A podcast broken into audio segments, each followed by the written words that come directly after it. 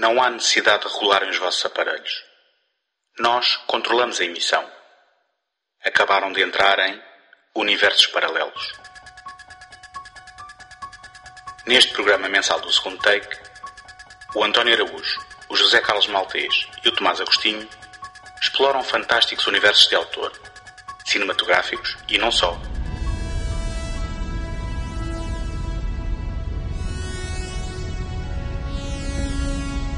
Desde mundos distantes em planetas desconhecidos até às áridas planícies do faroeste, não haverá pedra por virar numa busca contínua pela centelha de criatividade que alimenta a nossa imaginação.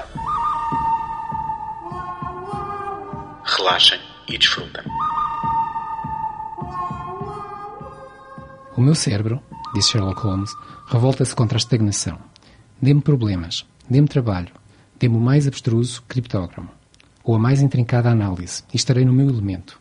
Detesto a rotina monótona da existência. Preciso de ter a mente em efervescência. É por isso que escolhi a minha profissão especial, ou melhor, criei-a, porque sou o único no mundo a exercê-la. O único detetive particular? Perguntei, erguendo uma sobrancelha. O único detetive particular consultivo, redarguiu ele. Sou o mais alto tribunal de apelação em matéria de pesquisa criminal. Quando Gregson ou Lestrade ou Edward Jones se vêem em maus lençóis, como aliás é o seu estado normal, o assunto é-me apresentado. Examino os dados, como um técnico, e dou um parecer de especialista. Não procuro honras nesses meus trabalhos. O meu nome não aparece nos jornais. O trabalho em si, o prazer de encontrar um campo para as minhas faculdades específicas, é a única recompensa que pretendo.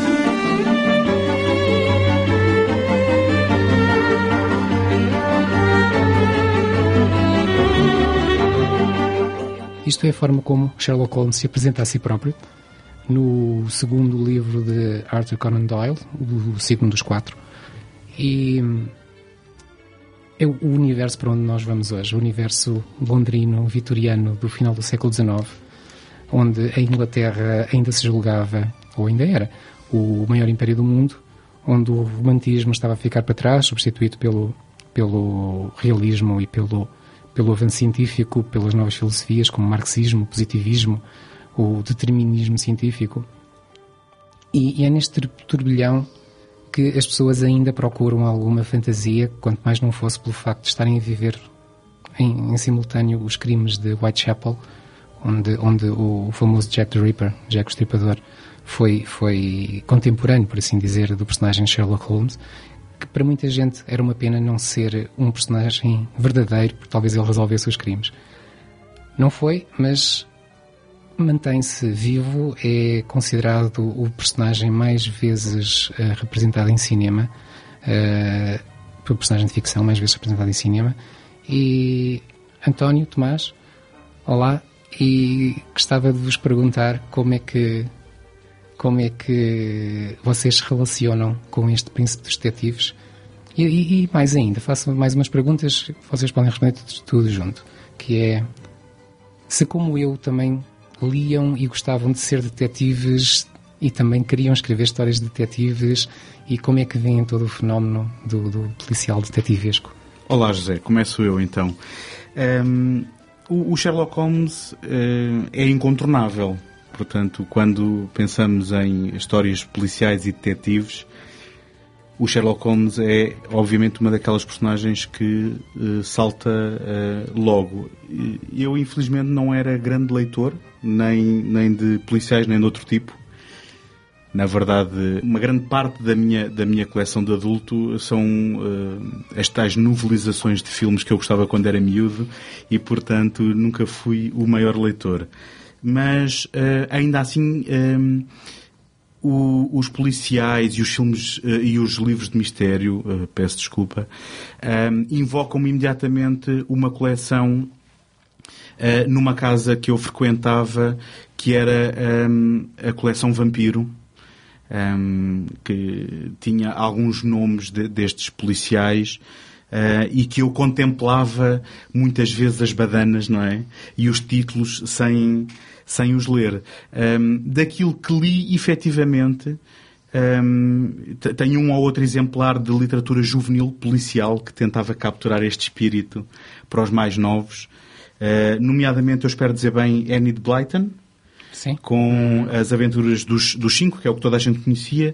Eu, curiosamente, tinha um que penso que era dos sete. Sim, também tinha. Um, Também. E também tenho um livro que eu nunca percebi se foi exatamente escrito pela, pela a pessoa do qual a sua assi- assinatura aparece, mas tenho um livro de, de, de- de mistério assinado pelo Alfred Hitchcock direcionado a um público mais juvenil. Eu nunca percebi se era só uma manobra de marketing. Eu penso que ele patrocinou uma, uma coleção. Pronto, e Deu então um devem nome. ter Sim, colocado sim. O, o nome dele. Ahm, fora isso, depois o contacto que tive nos anos 80, porque foi a década em que eu era um miúdo a absorver tudo como uma esponja, foram as séries televisivas, eh, a começar por uma que vamos com certeza aqui falar, eh, que, que era precisamente o Sherlock Holmes, com o Jeremy Brett como, como Sherlock Holmes, um- uma eh, encarnação famosa. Um, e depois um, também muito uh, as adaptações de personagens escritas por Agatha Christie, que é outro nome que normalmente aparece associado a Conan Doyle, uh, menos a Miss Marple, mu- muito embora também visse, uh, e mais o, o Poirot. O Poirot, que se, se estivermos a falar no, no, no domínio do cinema, quando falamos em, em policiais, em termos de filme, aquele que me criou mais impacto não foi nenhum do, do Sherlock Holmes, foi precisamente um crime no Expresso Oriente, eh, que é um, um filme eh, de 74 realizado pelo Sidney Lumet com uma galeria de estrelas eh, que entraram nesse filme. Depois tenho aqui uma última referência antes de passar a palavra ao Tomás. A lupa, hoje passamos lupas. Exatamente. Passamos Antes de lupas. passar eh, as, as, ehm, as evidências do, do mistério ao Tomás para ele continuar a investigar. ehm, Resolvemos mistérios à desgarrada. Exato. Eu tenho aqui uma referência que é muito menos erudita do que todas estas, mas que não, não menos importante e incontornável, mas era a série Crime de Cela, que ocupou muitas tardes de, de Agora Escolha. Era uma série com a Angela Lansbury, onde se transpunha, digamos, eh, todo este espírito do, do, do, do mistério eh, detetivesco para, digamos, eh, hum, aquele ambiente de série dos anos 80 eh, norte-americana, em que quem resolvia isto era, enfim, não digo uma supeira, mas perto disso. Era uma senhora muito simpática que eh, tinha sempre azar e havia sempre um crime onde quer que ela fosse e tinha sempre Quem que tinha azar era que morava perto dela. Sim, exatamente. Quem tinha azar era hum, quem estava ao pé dela ou sempre que ela chegava que depois acabava por bater a bota. Enfim, hum, este- estas são, são as minhas eh, referências e lembranças, muito embora hum, algumas destas coisas eu teria que revisitar para poder falar a fundo. Eu, por acaso, vocês estavam aí a falar de- das vossas entradas para o mundo do Sherlock Holmes e a minha é um bocado parecida com a do António. Obviamente, agora já posso ser que já li bastante e já vi muitos filmes do Sherlock Holmes, mas eu, antes de conhecer sequer Sherlock Holmes, obviamente, se calhar de nome já conhecia, mas eu entrei para o mundo dos policiais e dos detetives eh, por uma personagem que não é de todo um detetive por profissão, é um jornalista e é o Tintin. Um, eu comecei a ler as bandas desenhadas do Tintin avidamente, quando era ainda uma criança, e foi isso que me abriu assim portas em relação ao mundo de mistérios, de crimes, de hum, tramas, de conflitos internacionais. E eu ador- eu adorava o Tintin e fartei-me ler os livros múltiplas vezes, ainda hoje sou, sou capaz de os ler, mas depois progredi primeiro para a Agatha Christie. Portanto, eu lembro que os meus pais tinham uma grande coleção da Agatha Christie e eu li bastante. Depois, ainda, ainda antes do, do Sir Arthur Conan Doyle, ainda estive a ler Jorge Simenon, que também tem vários policiais na coleção Vampiro que o António estava a falar. E, hum, e só muito mais tarde é comecei a ler eh, Sir Arthur Conan Doyle. Comecei, o primeiro que eu li, que também é coincidentemente o meu favorito, é O Cão dos Baskervilles. E só muito mais tarde é que descobri que havia uma coisa chamada Sherlock Holmes no cinema e na televisão. E o primeiro que eu vi foi do Guy Ritchie. Portanto, isso já foi em 2009. Do primeiro filme que eu vi, ou seja, a primeira vez que eu vi o Sherlock Holmes no, no ecrã, que eu tenho a memória, foi em 2009 no filme do Guy Ritchie. E depois, daí para a frente, é que eu descobri: ah, ok, afinal há adaptações. Ah, não é só uma personagem que vive no, no papel. Mas, portanto, só para verem que muito, tardamente, muito tardiamente entrei neste mundo cinematográfico do Sherlock Holmes e televisivo, mas a nível literário li muito. Assim que li o primeiro do Cão dos Baskerville, fui logo à procura dos outros, quer dizer, também era o que havia lá por casa, etc. Mas li o, o Signo ou o Sinal dos Quatro. Há, há duas versões. Um, Também há um estudo em, ver- um estudo em vermelho, uh, o estudo em vermelho é um estudo em escarlate, também já vi os dois. Sim, E- a, a tradução tem mudado com o É, tempo. é- tem sido. E, na verdade, eu, eu tenho aqui dois aqui, portanto, no estúdio nós trouxemos aqui uns quantos livros, portanto, o José já, andou- já leu uma passagem, e os que eu tenho por acaso é o signo dos quatro e um estudo em vermelho. Mas eu já vi tal, o, sinal dos quatro e também já vi um estudo em escarlate. Mas, mas a verdade é que os livros do Sherlock Holmes sempre me. Ou seja, eu apaixonei-me por eles por uma razão bastante distinta dos livros, que era a sua capacidade de, de explicarem de forma mais ou menos científica ou pseudocientífica como é que ele chegava às, às suas deduções. Enquanto que os outros eram policiais mais, de certa forma, se calhar mais naturais, eh, policiais que se calhar podíamos vir a acontecer no mundo real. Agora, imaginarmos um Sherlock Holmes no mundo real é algo um bocadinho complicado de imaginar, porque lá está, porque era um, era um homem de, de grandes capacidades e foi por isso que eu sempre me senti incrivelmente atraído a partir do momento em que descobrir o Sherlock Holmes eh, e que de certa forma eclipsou todos os outros. Por causa mesmo disso, eu gostava muito dessa, dessa parte. De certa forma, eu senti que estava a aprender ciência. Um, obviamente, muitos casos é pseudociência, quer dizer, ciência do século XIX, mas, mas, não, mas o que importa é que havia essa intenção do, portanto, do Arthur Conan Doyle de, de fosse verosímil, pelo menos. Não sei, Sim, essa, essa é- parte sempre foi apaixonante para mim. Eu queria mesmo ir por aí, porque eh, começar por falar então do, do, do Sir Arthur Conan Doyle, um, um médico e escritor do século XIX, que, que além de escrever Sherlock Holmes, escreveu outras coisas, desde ficção científica, romances históricos. Ele era, eh, tinha, tinha um- uma fixação com o Napoleão. Também e- escreveu poesia. Escreveu poesia, escreveu ensaios, escreveu, escreveu muita coisa, uh, romances de aventura. E, mas pronto, aquilo que, que, que nos traz aqui é o Sherlock Holmes, que foi, que foi a obra que mais nome lhe deu, e, e dinheiro também. E, e a pergunta é um bocadinho o que é que ele terá trazido de diferente ao romance de detetives? Eh, O que é que ele, que é que ele terá criado de novo que tenha marcado para todo sempre? Porque eu acho que acaba por ser assim, ele marcou para todo sempre o romance policial. Eh, nós sabemos que ele era admirador de Edgar Allan Poe, sabemos que ele se insere num estilo que vem do romantismo do, do princípio do século, eh, mas sabemos também que ele, como Tomás acabou de dizer, eh, tinha, tinha este caráter científico, não fosse ele médico, e, e ele cria nos livros dele, se calhar, o, quase como um princípio de uma ciência eh, forénsica, como hoje se vê muito na televisão. A necessidade de explicar as coisas com, com, com, com, com dados científicos.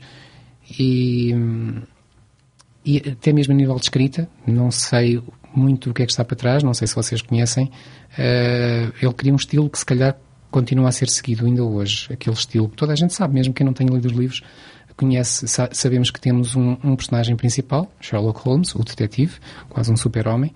Eh, super-homem no sentido de, de, de dedução, não é no sentido Sim, físico. sim. Eh, Quer dizer, que nos é filmes do acompanhado- Guy Ritchie. Pois, nos filmes do Guy Ritchie é mesmo super-homem. Eh, acompanhado de alguém que... Desculpa, é o Iron Man. Exato, o Iron Man. Eh, está tudo explicado.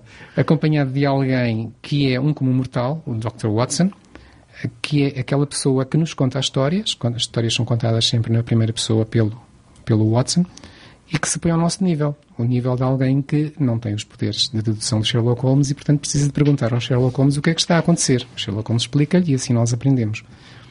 É um modelo que ficou, não?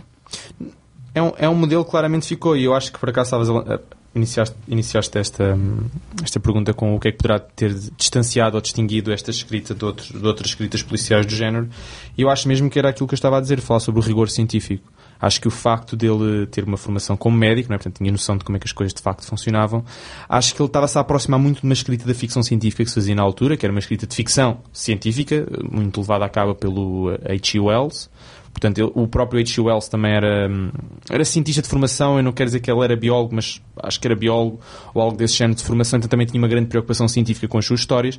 E o Sir Arthur Conan Doyle, que é contemporâneo do Wells, ah, acho que também teve essa enorme preocupação científica. Eu acho que isso foi o que acabou por distanciar, porque aproximou o policial do rigor científico, a ficção científica, ou, uma, ou uma parte da ficção científica estava a fazer, e hum, acho que as pessoas começaram a associar, eh, portanto, Sherlock Holmes a, a uma nova ciência.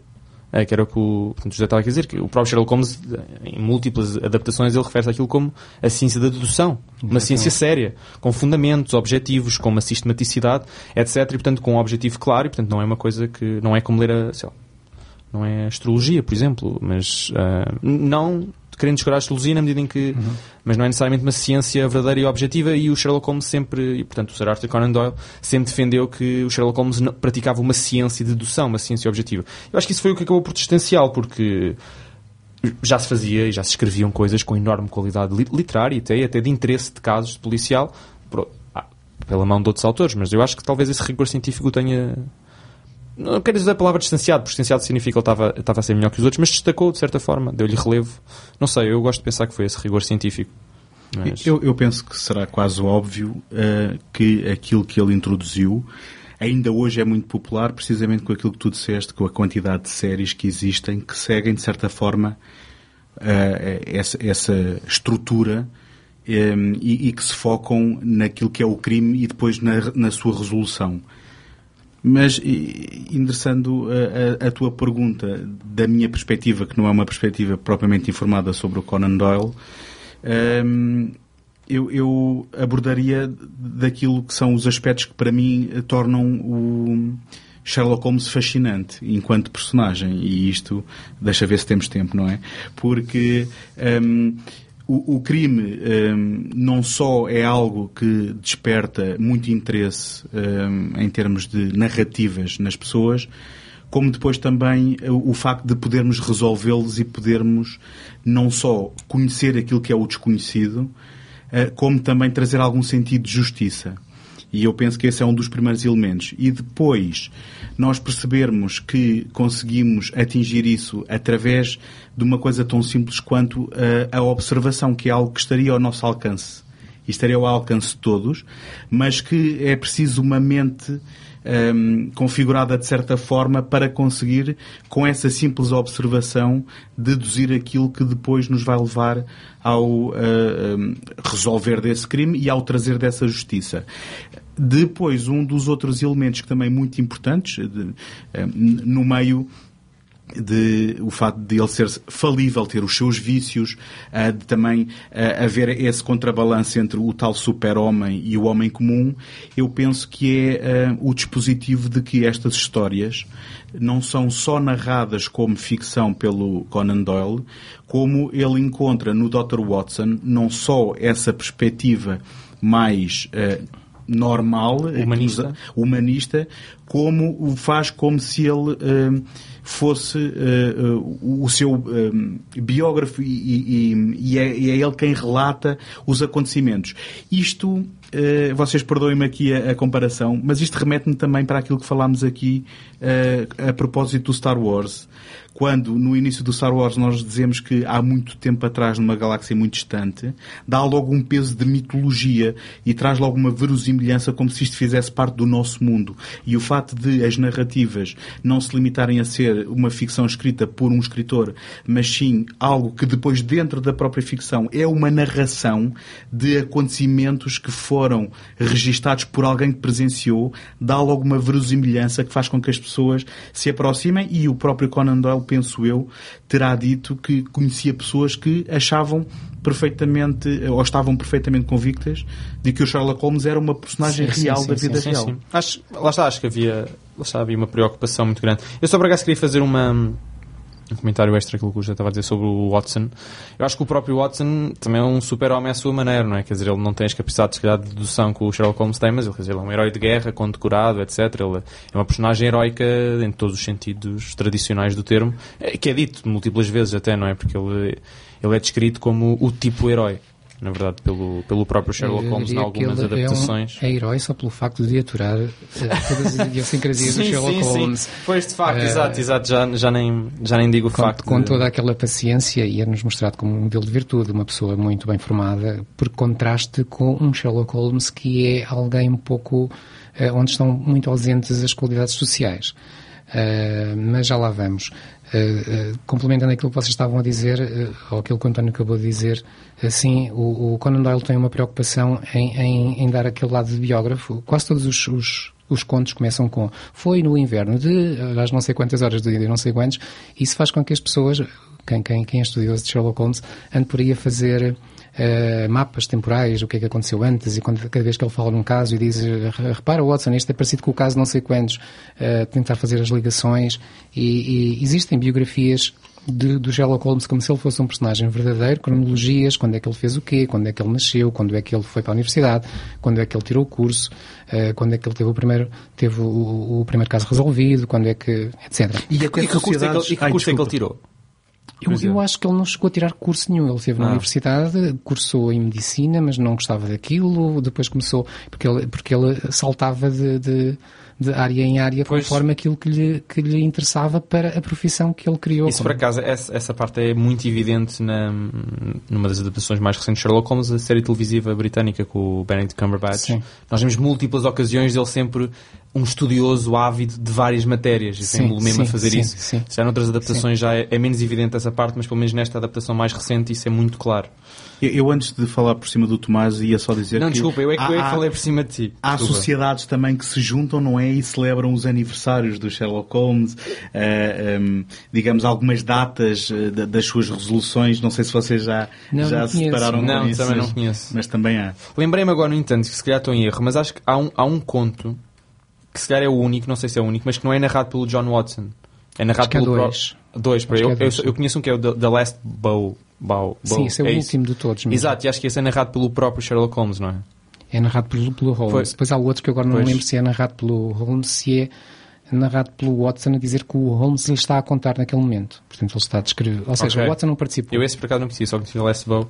Mas é, é, engraçado que lá está, há, há os próprios marcos e Sim. as pessoas que leem, é leem Sherlock Holmes começam a perceber porque eu já li o The Last Bow e a própria a maneira de contar a história é diferente. É diferente. Porque, é, é. porque lá está, são pessoas diferentes a é. narrar.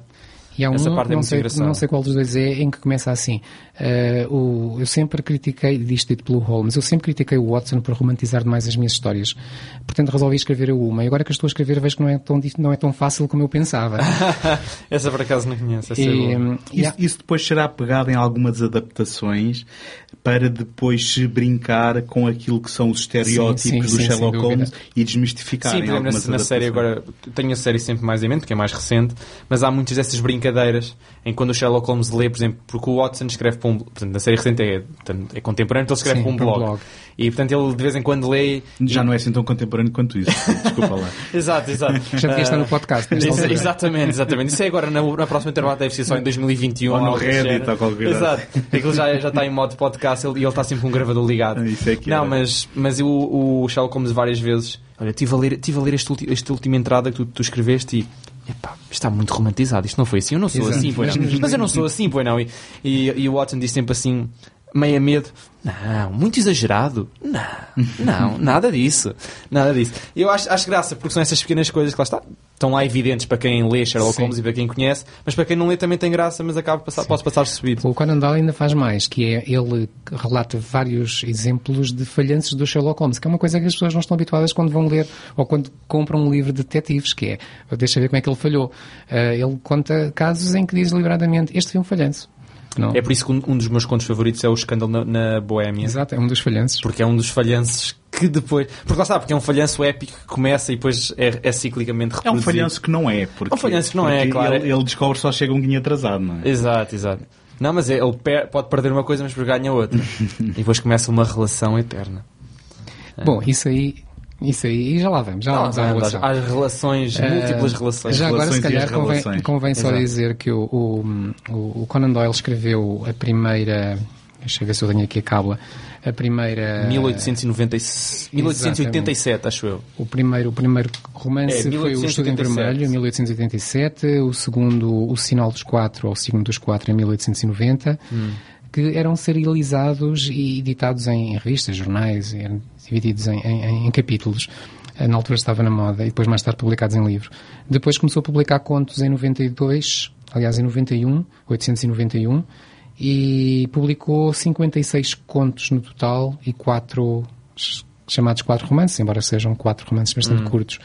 Um, todos eles, os quatro romances serializados e os contos publicados sempre na mesma revista, a revista The Strand. E, pelo meio há aquele episódio fabuloso na história da ficção, diria eu, que é o Conan Doyle resolveu matar o Sherlock Holmes na, no, no, o problema final. no caso o problema final que data de dezembro de 893 e caiu-lhe toda a gente em cima porque queriam mais, queriam mais, queriam mais. Ele ainda por cima fez uma asneira se calhar que foi editar o, o Cão dos Baskervilles nesse interregno que era uma história antiga hum. portanto, passada, passada num momento anterior a, a, a esse do problema final, mas isso só veio cicatar mais as pessoas que queriam mais e ele teve que ressuscitar o Sherlock Holmes no, no famoso Conto A Casa Vazia, onde é. disse que afinal não tinha morrido. Sim, porque eu, eu, eu gosto por acaso muito da, das primeiras páginas do problema final, que é o Watson a narrar assim, fazer quase um sumário da vida do Holmes, assim, numa uma espécie de homenagem. Muito triste, né? muito triste dizer o, bom, o meu bom amigo. Portanto, eu vou, eu vou aqui sumariar. Uma das que... melhores pessoas já Exato, uma das melhores pessoas. E o que aconteceu entre o meu bom amigo e o vilão Moriarty. Então, aquilo, eh, nós ainda nem começámos a história e já está tudo pintado. É, e é engraçado, por acaso eu gosto dessas só, duas, três primeiras páginas desse conto do problema final, é um conto curto, mas é, é e, e já foi adaptado. O, o último filme do Guy Ritchie é, tem esse conto como base. Sim, acaba estes dois, o, problema final e depois a casa Sim, juntam-se no, no filme uh, do Guy Ritchie. Tornam-se as coisas depois mais, mais adaptadas, sim. porque foi um momento, em termos mediáticos, um momento alto da carreira do Conan Doyle, porque sim, uh, sim. estávamos no século XIX, portanto no final do século XIX não havia televisão, uh, não havia internet, mas isto foi um fenómeno enorme. As pessoas, eh, como o Tomás há pouco já disse, acreditavam quase que o Sherlock Holmes existia e, e pediam mais e, e, e, vibravam com aquilo. Um... Era a Star Wars, era a Star Wars à altura. ou a Marvel, ou uma coisa desse género. Quer dizer, pois agora é tudo da Disney. Portanto, é, a Disney era, era quase isso. havia mais, não faço ideia. Um, uma, uma coisa com piada é tentar pensar de onde é que veio Sherlock Holmes. Uh, há referências que falam que, que, era um antigo colega ou professor do, do, do próprio Conan Doyle, tinham uma série de tiques que ele resolveu copiar. Uh, há referências sobre isso.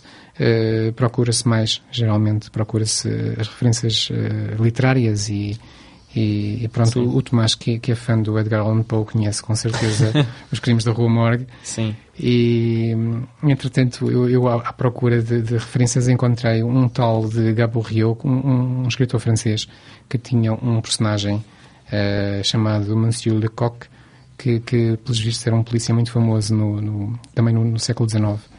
Era uma personagem que foi baseada na figura real Eugène François Vidocq, que, do qual até já houve um filme francês, um, acho que até realizado pelo Pitoff, okay. uh, e que foi um criminoso que depois se veio a tornar no primeiro diretor de, de um gabinete policial de, de detetives francês. Portanto, isto é, uh, é, na prática é aqui um caminho engraçado de uma figura real que depois uh, inspirou uma personagem desse tal Gabo Rio que eu nunca tinha ouvido falar e também que não. Efetivamente é apontado como uma das, das, das inspirações Sim, literárias. eu também não conhecia, tive, esteve a ler o, o, os livros dele ou, ou, os contos dele estão, estão em domínio público, portanto pode-se encontrar na internet. Eu estive, eu estive a ler algumas coisas para ver o estilo. Uh, uh, mas há uma coisa que eu acho muita piada é que o, o, o, o, desculpem, o, o Doyle sabia que mais cedo ou mais tarde alguém ia fazer estas perguntas e então ele defendeu-se. E no primeiro dos, dos, das histórias dele, Estudo em Vermelho, ele, ele faz o confronto. Uh, põe o, Watson a dizer, eu vou ler agora um bocadinho, uh, o Watson a dizer, você faz-me lembrar, isto ao, ao, Holmes, você faz-me lembrar do Pan, de Edgar Allan Poe.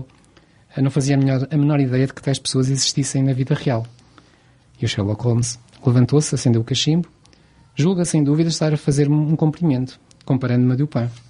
Pois, na minha opinião, Dupin era um tipo medíocre. Aquele seu estratagema de intervir nos pensamentos do seu amigo depois de um quarto de hora de silêncio é pretencioso e superficial. Concedo-lhe, sem dúvida, certa capacidade analítica, mas não era de modo nenhum o fenómeno que Poe parecia imaginar. E o, e o Watson volta ao outro personagem. Já leu as obras de Gaboriau? Perguntei. Lecoq responde à sua concepção do detetive ideal. Sherlock Holmes fungou, ironicamente. Lecoq era um trapalhão. Disse com veemência. Só uma coisa recomendava, a sua energia. A leitura de Monsieur Lecoq causou-me náuseas. O problema consistia em identificar um prisioneiro desconhecido. Eu tê-lo-ia feito em 24 horas. Lecoq precisou de mais ou menos seis meses. Esse livro bem podia ser um manual para ensinar aos detetives o que não devem fazer. Portanto, ele colocou logo Pronto. as potenciais críticas no, no sítio com as influências. Inteligente. Então, temos, temos o, o nosso Sherlock Holmes, que tem um museu na, na, na sua fictícia morada de 221 de Baker Street. 221 uh, B. B de Baker Street. Mas Baker Street não existe ou não existe esse número? Não, não, existe. existe. O número, Não. A Baker Street é uma rua. A Baker Street existe. Certo. O 221B eh, provavelmente não existiu É que na é altura e, e neste momento ele existe, mas fora de ordem, Ok. para corresponder Sim. ao local Ao onde museu. se cria o museu. Sim. E hum, Eu já lá estive nesse museu e hum, aquilo, uma recriação ficcional, É. tem, tem mesmo a mesinha, com a escrivaninha, tem tudo. tem, tem, Ah, tem o, os, os livros, o, obviamente o, o famoso. Ai, Para ser realista tem que ter um monte Cachimbo. de papéis que não são arrumados, não é? Claro, claro. Não, mas aquilo, aquilo até é de certa forma assustador, porque parece mesmo que alguém vivia lá Sim, sim. e depois faleceu e, deixa, e andou a manter aquilo assim impecável há anos. mais um fator para é, dar é, tal é, é assombroso. Tem, tem até o, o famoso VR eh, Victoria Regina que o, que o Hum. Holmes eh, disparou, eh, criou na parede a tiro de pistola no momento em que estava chateado. E, hum, e quanto, quanto aos personagens, pronto, temos aqui então dois personagens principais, o Sherlock Holmes e o Dr. Watson. John Eh, Watson. John Watson, com John H. Watson, um- com um H, que às vezes aqui as pessoas não sabem muito bem o que quer, o que quer dizer. Ehm, e temos então um, um Sherlock Holmes que se considera um detetive de consultas, criou a sua profissão e, mais que isso, iria criar, como já dissemos aqui, um, um- todo um mito e todo um imaginário que passa pelo o, famoso chapéu de, de- de caçador ou Deerstalker hat, cap, hat. E por vezes Eh, mais realidade do que mito. mais realidade mais do que mito. Realidade do que mito ou mais mito que realidade? Pois não sei agora. não sei. Uh, o- a imagem da lupa, a imagem do cachimbo, a imagem do violino, que ele tocava violino e era, era, era, era bastante bom executante, uh, que ficariam para sempre. Uh, e temos mais personagens. E temos mais mitos. Já agora podíamos ir por aí. querem, querem, querem desmistificar alguma coisa ou querem que eu dê o pontapé de saída? Então, já falámos de Sherlock Holmes, não é? Portanto, John Watson, médico, Médico, foi isso é verdade. ferido na guerra do Preferido Afeganistão. Curioso, não é? Curioso. É Ah, curioso, eu é estava curioso. a ver a série É recente e é tam- e eles exato, falam no Afeganistão e nós pensamos, ok, está certo, ele agora está no Afeganistão, porque na outra, na, na verdade era no... Ah, era no Afeganistão também. Exatamente. As coisas não coisas na verdade, mudam, na verdade há, um, há um episódio desta nova série que, hum, que é o Christmas Special e que se passa na, na época vitoriana. E são- é o Sherlock Holmes a alucinar e é ele a resolver um crime, ah, um mistério, né? Detetives, mas com na época vitoriana. Eu esse não vi, por acaso. É o Christmas Special. Eu, eu acho que está entre a segunda e a terceira temporada ou entre a terceira e a quarta. Eles faziam sempre, entre as temporadas, faziam normalmente um episódio. E esse aí é, o, é eles a resolver um mistério. Ahm, E depois era o quê? O sonho de alguém? não, não, o mistério resolve-se e depois ele acorda. Exato, era o sonho de alguém, então. É- Era o sonho do Sherlock Holmes. Ele estava, não era, estava a alucinar. Estava, tinha consumido demasiadas substâncias. Ok. Mais do que E- 7%, não é? Exato, mais do que se lhe estava já habituado. E portanto ele depois eh, alucina com essa história na época vitoriana. Eu acho que foi um, um bom toque. Mas eu estou- eu estou muito curioso para saber que tipo de mitos é que existem então à volta de outras personagens. Há, há mitos Outros e há, há personagens concepções e- erradas do, do John Watson? Out- Outras personagens não, eu penso que o Watson, quer dizer, eh, há representações erradas no cinema e na televisão, e Certo. são muitas. Sim. Mas acho que a ideia que as pessoas têm do, do fiel companheiro, a pessoa, a pessoa eh, mais sensata e, cordial e, e afável, está correta. Eh, eu referia mais, n- não tanto a mitos sobre pessoas, mas a- àquilo que nós pensamos, calhar, das pessoas. Por exemplo, o, o Tomás já aqui falou no, no, no professor Moriarty, o, o arqui-inimigo do, do, do Sherlock Holmes, que ganhou um peso enorme na- nas adaptações ao cinema e à televisão, que é um- uma figura que surge numa, numa só história, que é o tal problema final, eh, onde morre. Pronto, spoiler. Exato. E Os é- dois. É, onde mencionado, morrem os dois. ou um talvez deles não morra. Exato, exato. Spoiler outra vez. Exato, spoiler. E depois é mencionado em mais duas ou três Alpes histórias Suíços, já agora. retrospectivamente, mas ganhou um peso. Não, hoje já quase não se imagina fazer um filme sobre Sherlock Holmes onde não apareça Moriarty. Sim, Sim, por- porque, nomeado- se pensou, porque se pensou que foi o seu assassino, se calhar isso Não, acho deu-lhe que, um acho, que peso o- imediato. acho que os dois filmes do Guy Ritchie e esta série mais recente contribuem imenso para agora, dizer, em 2018 não, pode- não conseguimos pensar o Sherlock Holmes sem o Moriarty, sem o seu contrapeso. Eh, Temos ainda portanto, a Mary, não é? Portanto, uma das mulheres. Uma das mulheres. Do Dr. Watson. Do Dr. Watson. Isso é um facto curioso. Eu andei à procura também de, de, de pesquisas na internet e encontrei alguém que dizia que o Watson casou 13 vezes.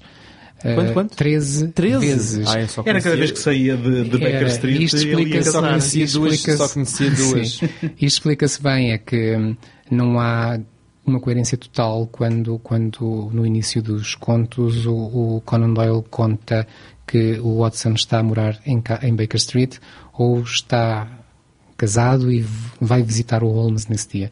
Quando se, quando se põem as datas todas juntas, aquilo não, não joga bem.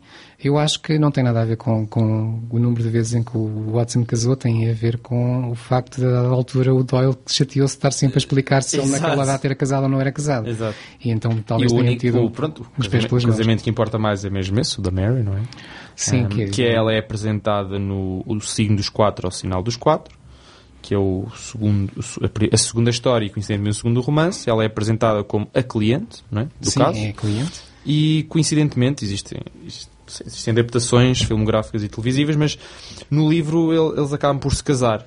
E eu não vi nenhuma adaptação em que eles, portanto, que acabem por se casar dentro desse, dentro, desse entreconto. Sim, eles foram casados mais tarde, porque na altura os noivados queriam-se longos. Exato. E Mas eles no livro para grande desconforto do, do, do, Sim. do Holmes. Eu, eu trago aqui uma, esta passagem também, porque eu acho que é importante, porque um dos pontos mais eh, de que se fala mais quando se fala do Sherlock Holmes é da relação dele com, o- com o sexo oposto. E, Ou e falta de, não é? ou a falta de. E, e esta é a reação do Holmes quando o Watson lhe dá a notícia do seu noivado. Eu temia isso, disse ele. Francamente, não posso felicitá-lo. Amável. Fiquei um tanto magoado, diz o, o Watson. Tem alguma razão para não concordar com a minha escolha?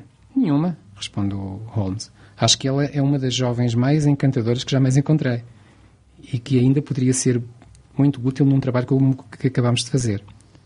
Tem faro para isso. Haja em vista como guardou o plano de Agra. Pronto, isto são, são detalhes. Eh, mas o amor é uma coisa emotiva. E o que quer que seja emotivo é contrário a esse raciocínio frio e correto que ponho acima de tudo. Eu nunca me casarei para evitar que isso perturbe o meu raciocínio. Eu acho que hoje poderíamos definir o- Holmes como um personagem assexual, porque não tinha qualquer interesse no, no, no sexo oposto. Mas em algumas das suas representações ele é apresentado até um pouco como misógino, não é? Onde hum, é qua- quase como se não as considerasse, ou pelo menos eh, posso, posso ter uma percepção errada.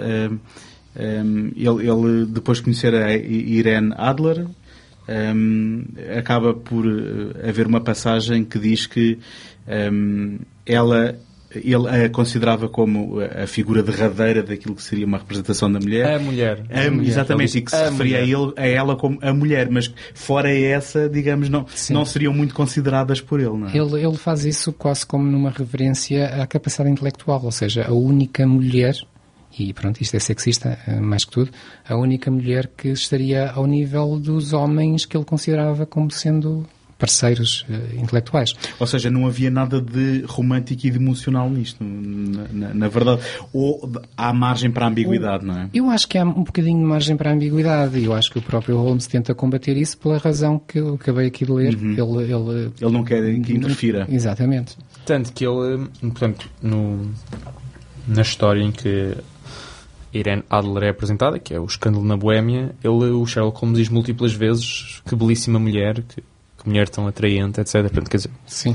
E- há aí qualquer coisa mais do que o só está a atingir o meu nível intelectual e, portanto, merece o meu respeito, ou já atingiu, ou ultrapassou-me, coisa que ele acaba por nunca admitir.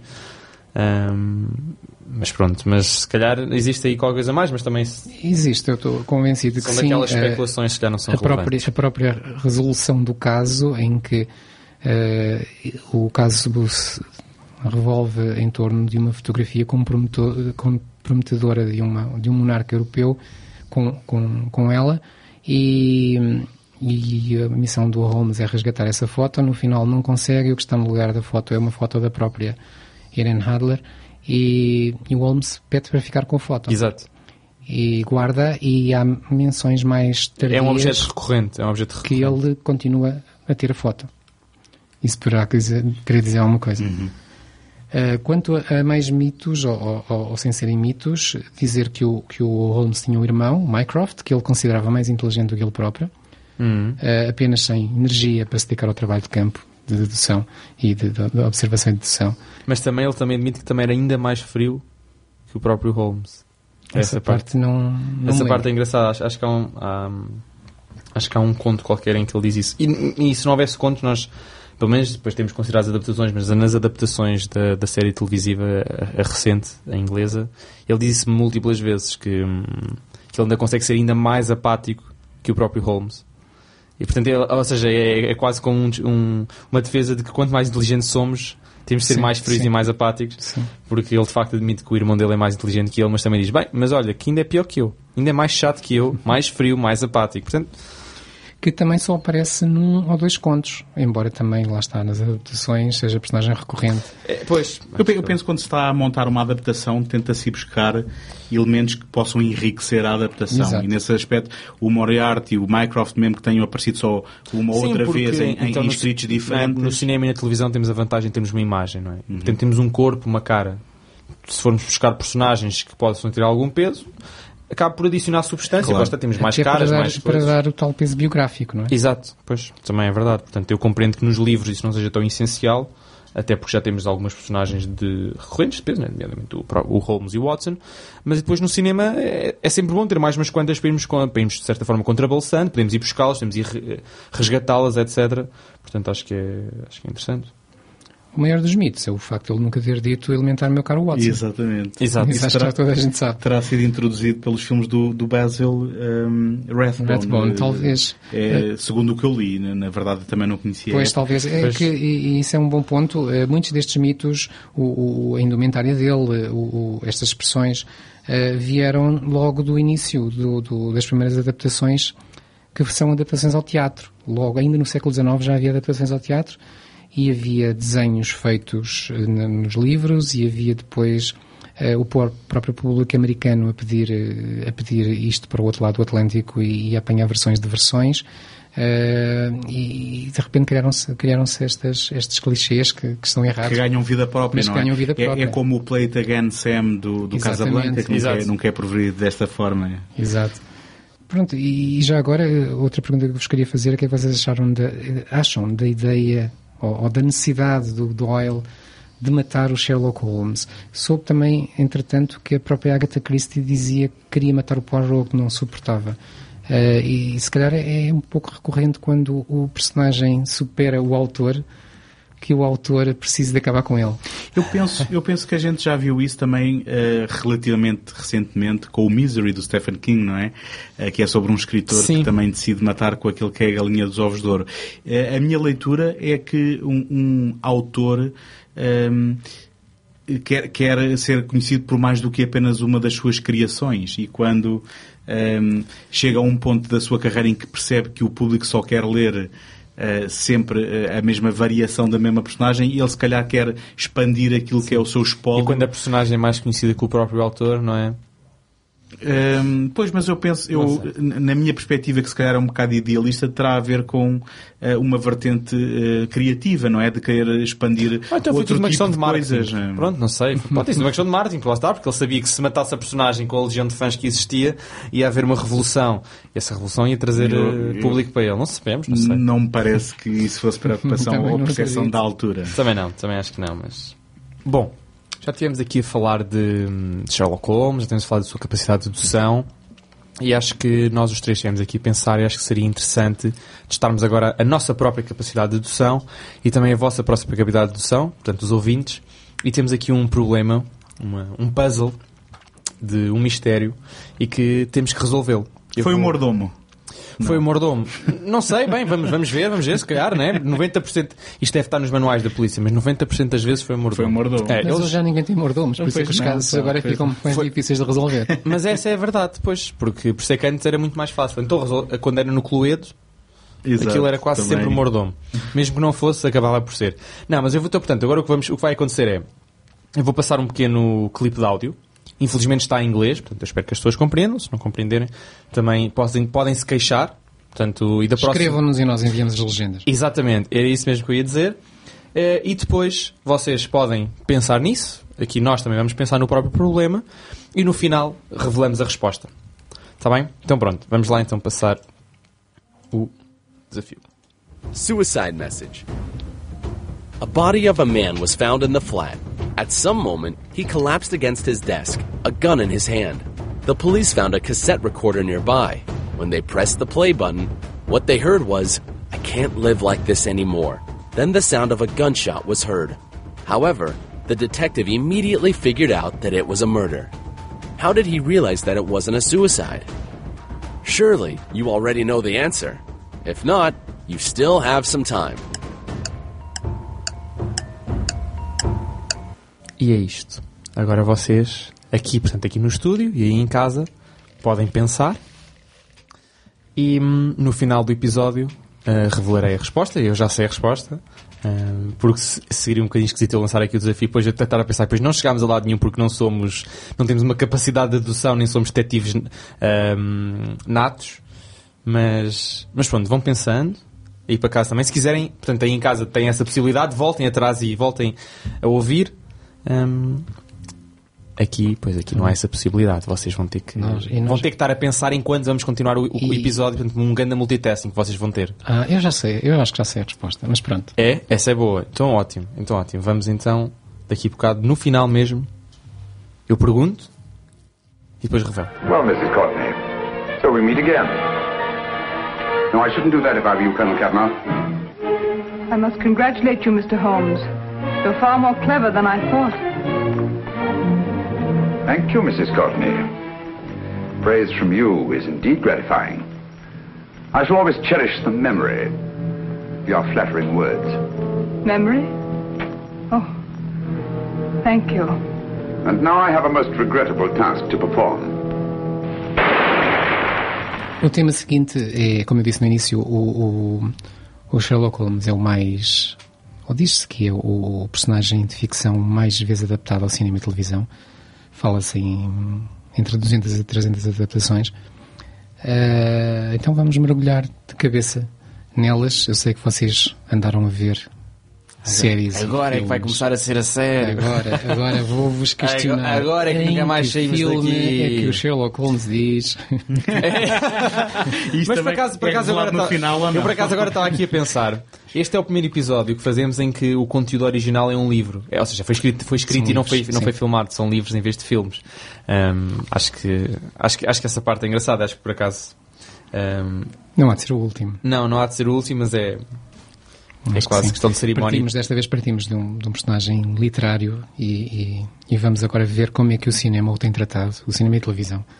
E não só, eh, como eu disse há pouco, o- ele começou a ser adaptado ao teatro logo no século XIX, uma das mais, mais célebres adaptações, eh, célebres porque esteve anos e anos em, em, em, em palco, foi de um tal eh, William Gillette, que, que era o autor da peça. Essa peça também se encontra na internet. Eh, também é Será fundador, será fundador da Gillette? Eu ia... Provavelmente. Roubaste na piada, eu ia perguntar se também inventou. Não, é que pode ser, porque deve ser mais, se calhar, mais ou menos nessa altura, não sei, pode ser. Era irmão, pronto. Era irmão. Não, pode ser mesmo, às vezes, porque às vezes na altura. Podia ser um vezes- empreendedor, um... Não, porque ele estava muito ocupado a fazer teatro. E talvez, talvez ele precisasse de, de, de se escanhoar, não é? Para, para, para as peças, para, para se maquilhar, etc. E ele tornou-se um rosto do Sherlock Holmes durante anos e anos. Ele teve uma- 10, 15 anos. a- acho que chegou mesmo, a, chegou mesmo ao cinema. Passou mesmo do teatro para o cinema. Hum, eu vou só dar aqui alguns nomes, só para lançar a, a conversa. Uh, Então fazemos, é um jogo, não é? Então tu mandas os nomes, vocês agarram. depois, não, depois o António tem que dizer em português eu tenho que dizer as datas. É isso? Não. Vou só dar aqui alguns Algumas nomes de, referências, de- não é? algumas Exato, referências Que, que não são só de, de- não são de títulos, mas mais ah, atores até.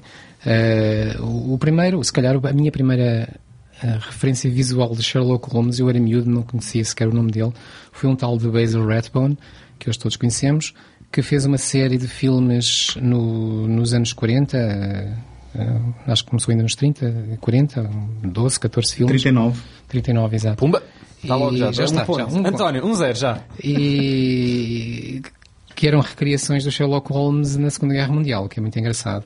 Ahm, depois lembro-me de que um filme que muito me chocou na altura foi o filme do Billy Wilder, A Vida Privada de Sherlock Holmes, Ah. em que ele eh, fala exatamente da questão da sexualidade quando alguém diz que que quando o próprio Sherlock Holmes para evitar eh, mulheres diz ah mas eu mas eu sou sou sou homossexual então vocês não sabem da minha relação com o Watson e a partir Mas- daí mas o que é uma Watson- piada, que é não uma é? piada Que é uma mas só piada. que o Watson fica muito preocupado com o assunto e resolve Sim. resolve investigar Esse assim. próprio filme foi uma aventura. Pois foi, pois foi. O making of é quase tão interessante ou mais que o filme.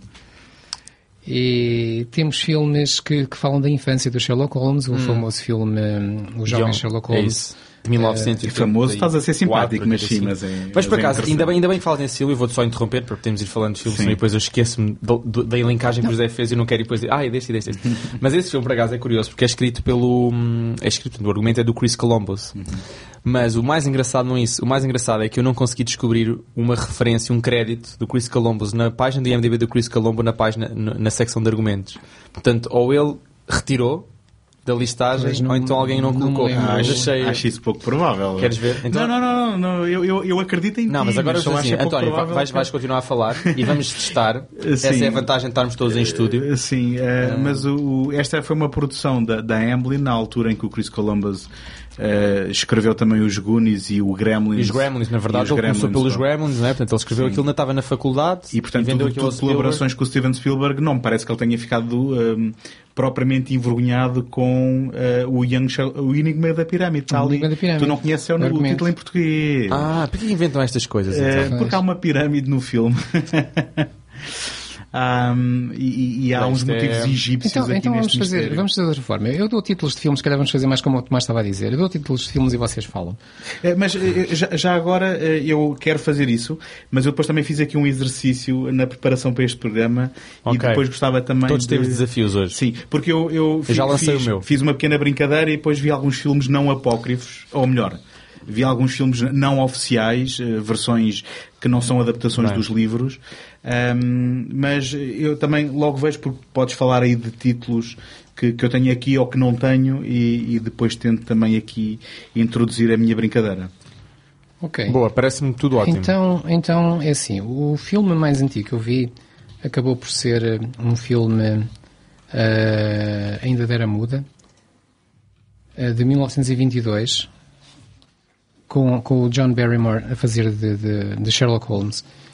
Eh, O tetravô da, da Drew. é? Eu acho que é, é da a família Barrymore. Toda a família É. está no cinema, não é? Tetravô ou avô, não sei, há de ser, há de ser um desses. Eu- Mas eu- é, eu- ela é família Avô parece muito. Eu quando vejo muito John infantil. Barrymore nunca sei se é o pai, se é o filho, Aliás, se é o no, neto, no Cão dos Baskervilles de, de 39, eles mudaram o nome da personagem Barrymore por causa dessa família. Eh, para, para não ser confundida.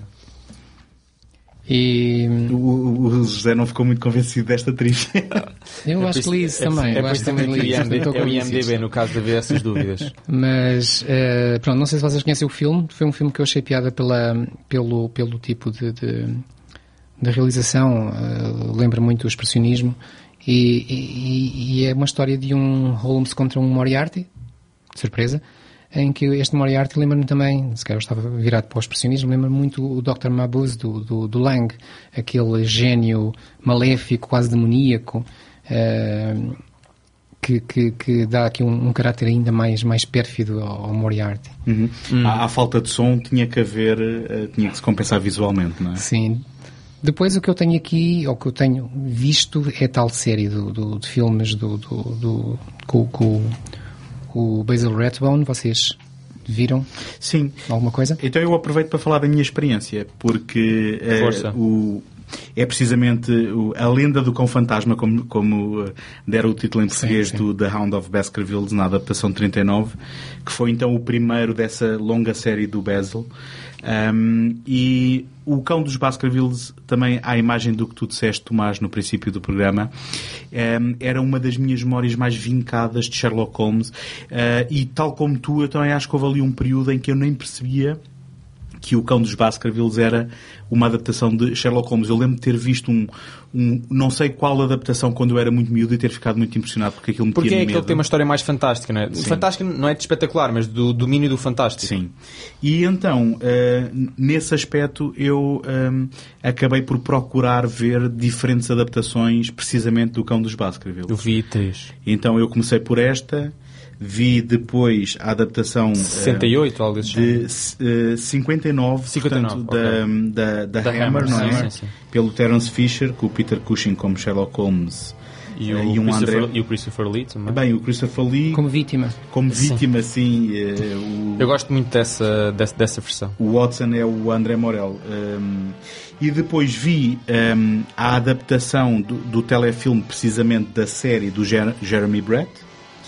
Um, e acabei a ver uh, A, tam- a, a recente, a recente do, do Benedict Cumberbatch. do Benedict Cumberbatch.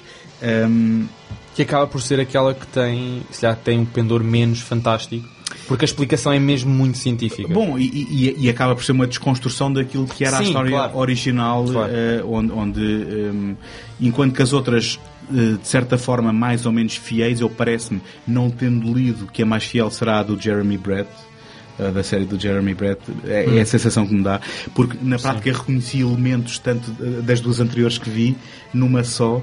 ehm, e esta será quase uma desconstrução, não é? Até porque a Hammer é engraçado. A Hammer fazia muito isso, copiava referências conhecidas e copia muita coisa do, dos filme, do filme do Basil Rathbone.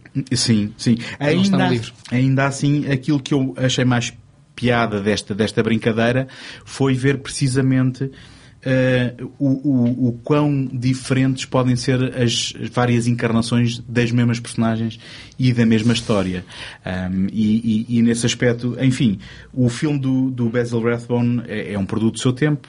Isto- isto- dizer isto, obviamente que é eh, uma redundância porque tudo é um produto do seu tempo, mas hum, eu ainda assim vou cair aqui no do, do lado do Tomás porque o meu favorito também foi o, do, o da Hammer Um, em, em termos de um, Estamos todos de acordo. eh, Pronto, eh, sendo, sendo que não será mais fiel ao texto, hum, é aquela que tenta resolver aqui aquilo que para mim acaba por ser um, um bocado um, um defeito desta história ah, e não será ideal para se entrar no, no- no Sherlock Holmes porque ele está afastado muito tempo, não é?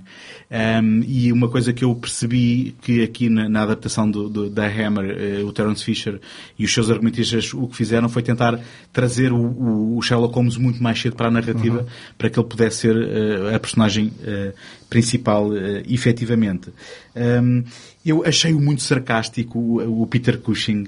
Eh, se, se o Basil é, hum, como é que eu ia dizer, bastante arrogante e Sim, pomposo, não é? E, e eles são sempre, todas as adaptações trazem ao de cima aquele lado hum, mais arist- aristocrático, do, do- aquela pose dele. Sim. Ainda assim achei muita piada a encontrar um, um, Sherlock Holmes na, na- na versão eh, interpretada pelo Peter Cushing que é, é mordaz com, com as pessoas com quem está a falar e que se for preciso se vê que as pessoas se calhar não têm aquele nível de inteligência até brinca um bocadinho com elas.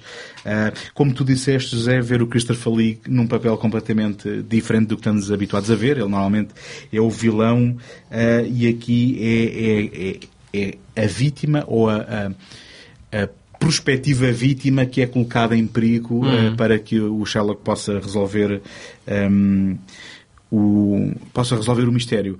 Ehm, eu acabei a ficar um bocado desiludido eh, em qualquer uma das, da- destas versões, porque esta também não será a história que puxa mais pelos elementos de dedução Pois, do, Não, do, é- do Sherlock Holmes. está, é mais, é mais que tem um, componente mais é um livro fantástico. diferente, uh, foge um bocadinho ao formato do Conan Doyle, não é aquele conto com aquele princípio, meio e fim, uh, virado para, para um problema e uma dedução simples. É, é, é um romance que, que vai com, com, com um lado já mais, mais, mais gótico, mais, mais, mais macabro também. Uhum. Eu depois de ver esta versão hum, do, do- de 58, quando fui eh, reencontrar hum, a, a encarnação do, do Jeremy Brett, E, e eu não sei se o disse ao início, se o disse, vou-me repetir. Este é o Sherlock Holmes que eu identifico imediatamente quando, quando penso na personagem, porque foi a série com que eu cresci eh, e, e era uma daquelas séries eh, que, que acompanhei eh, na altura da, da exibição original na, na RTP eh, e do qual tenho recordações bastante agradáveis. Mas ao reencontrar, eu ehm, continuo a achar que é uma das melhores encarnações da personagem, mas a adaptação deste telefilme em particular achei muito seco, muito académico e até um pouco aborrecido. Isto depois de vir da adaptação da Emmer. E eu acho que é outra vez a mesma razão. É, eles próprios saíram do formato habitual de, de- Uhum. dos episódios de 50 minutos e tentaram- fazer algo já com um maior fôlego e a coisa não, não flui tão bem. Sim. Mas já agora, eu gostava, eu gostava, se calhar, em vez de entrarmos por esse caminho, de eh, fazer outra coisa, que era. Vamos dar pontos aos, aos Sherlock Holmes, Eh, ok, aos atores ao- ou aos ao- filmes? aos aos atores, aos atores e filmes, todos juntos. Epá, isso agora vou ter que Por pensar em exemplo, bicos dos o pés. Basil Rathbone, o que é que vocês acham? Hum, se calhar, se calhar é, o, é o menos eh, destes, destes quatro. E já agora então. Há mais, há mais, Resumindo, o- resumindo eh, estamos a falar só dos que já falámos até agora. Não, vamos falar Não, um por agora um. tem que ser de vamos, todos. Vamos, vamos, vamos todos. trazer mais. Ok. Tem que ser em hum, absoluto. Sim. não, é dos meus só, favoritos. Gosto, não é dos meus gosto favoritos. muito, gosto pouco, não gosto nada. Ah, mais ou menos. Eu, eu não tenho problemas com ele. Eu acho que, que ele dá um bom Sherlock Holmes. O que eu menos gosto nestes filmes é o personagem Watson, que é um, um palerma qualquer. Sim, sim. Que, que Sim. em alguns dos filmes é mesmo eh, insultado pelo, E- pelo Holmes. Sai sim. da frente, isso é o normal, quase. E, e muito reverente, não é? E muito reverente. Se bem que há sempre uma admiração, nem sempre há a reverência que ele apa- aparenta neste, neste filme. Mas é Hum, engraçado que o, o Basil, de certa forma, ins- inspirou aquele famoso filme da Disney, que é uma, uma parábola direta para com o Sherlock Holmes, que é o Rato Sim, Basílio, e o resto do nome em português eu não sei. Basil of Baker Street. Exatamente, o Rato Basílio, e que eu gostei, eu vi, eu, eu vi, eu vi em criança, muito antes de saber quem era o Sherlock Holmes, até porque ele não, não, não usa nomes de hum, canon do Sherlock Holmes, obviamente. Uns anos depois sabes quem é o Sherlock Holmes e, e é, é óbvio que o Rato Basílio é o Sherlock Holmes, o companheiro dele é o Watson e por aí fora e por aí fora, o Moriarty é o Rattigan, que a voz do Rattigan é do Vincent Price, Exato. é sempre daqueles fenómenos interessantes porque Vincent Price está sempre em todo lado. Tivemos aqui a falar de Poe ainda há bocadinho. Vincent Price, um dos maiores intérpretes do Poe. E, É omnipresente. Exatamente, é omnipresente. Então eu lembrei-me, tinha, tinha obviamente de falar no Vincent Price neste filme, mas... Falamos daquela nossa estreia, não é? No Tim Burton. Exato. Exatamente, exatamente. Exatamente. O Vincent. E ainda antes, quando ainda não havia universos paralelos, mas juntámos os três para um, para um episódio do, do, do segundo take. Então, Exatamente. Vincent Price... um, O nosso padrinho. É, era isso, eu ia dizer mesmo o, o nosso, o nosso padrinho, exatamente. Mas, mas esse filme do Rato Basílio é um filme de animação, mas eu, eu gosto muito desse, desse filme e foi inspirado mesmo nos filmes do, do Basil Rothorne. Bem, eh, do- dos que falámos até agora, o Jeremy Brett, para mim, está no topo. Não, mas vamos ordem. Não, mas Ah, tem- tem- calma. É, mas estamos vamos em com calma. Então, portanto, é o Basil. Tens uma Temos lista. o, o Peter Cushing agora, Ok. eh, que depois deste filme foi convidado para uma série de televisão eh, chamada Sherlock Holmes, obviamente, substituindo uma pessoa que chamada Douglas Wilmer, que detestou a série que fez, e o Peter Cushing foi para o lugar dele, uma série da BBC, que durou de 64 a 68, e o Peter Cushing detestou estar lá. Não sei se vocês viram alguma Não. coisa. Não, não, nem sabia. Eh, Eu do aquilo- Peter Cushing só vi mesmo da Hound of aquilo, Baskerville. aquilo é assim teatro filmado eh, com muito pouco poucos adereços e poucos poucos cenários e, e onde tudo decorre de uma forma muito pouco profissional e os atores perceberam que estavam ali a gastar-se. Ok. Ah, Holmes, there you are. I, uh, I saw Mrs. Dixon at the station. She asked me to remember to you, and she sent you the compliments of the season. What do you make of it? Eh? I'm back, Holmes. It makes an excellent exercise. You know my methods. What are you doing? Well, hanging up your hat. You seem to want to be rid of it. No, no, no, Watson. Examine it. Tell me what you find. Is it a clue? Not a clue, but several. You're on the case. No, no, no. Here is my glass. Now tell me about that hat. I'm delighted to see you back. It is lonely here without you. I trust you return my compliments to Mrs. Dixon. Now, what do you find? What do you want me to find? Everything. Take your time. Now, that hat is the trophy of one of those whimsical little incidents which will happen when you have four million people all jostling each other within the space of a few square miles. Well, it's an old, black, ordinary hat. Mas, mas ele ficou por uma forma ou por outra, ele ficou na Inglaterra durante muito tempo como imagem do, do Sherlock Holmes. Eu, eu confesso que nem fazia ideia até ter que investigar para este programa que o Peter Cushing tinha, tinha, tinha, aliás, tinha interpretado quanto mais ser conhecido por isso. Mas. eh, Pois não, eu só conhecia, eu, pronto, já, já vi há muitos Uhum. anos esse do Round mas só conhecia daí. Portanto, eu agora a saber, agora, quer dizer, agora a preparação para este do- da, da série. Indo por ordem, até agora é o meu favorito. o teu favorito. Eu sempre Sim, gostei dele. em conta que há, há só dois até agora, sim. Também, Pronto, também, mas tem, que haver, tem que haver um acima sempre, do Certo, também é o meu sempre favorito. gostei daquele, daquele jeito muito incisivo e muito enérgico que o Peter Cushing Sim. atribuía sempre aos, imprimia sempre nos personagens. Muito E acho que austero. fica, fica muito bem aqui no Sherlock Holmes. acho de certa forma ainda mais, se calhar, estoico que outros que, o- que eram depois deles. Não estou a dizer que o Jeremy Brett, por exemplo, não é, não é estoico, mas o Peter Cushing tem assim uma. impõe-se de uma certa forma. Domina mesmo. Domina mesmo. Aliás, É. eu veria bem este Sherlock Holmes a destruir Alderan, por exemplo. Talvez um dia o faça. Exato. Não, mas com- lá está, como não- quer dizer, eu vi, eu vi o, portanto, o Round of depois de ver o Star Wars. E se calhar uma pessoa já estava no subconsciente bem.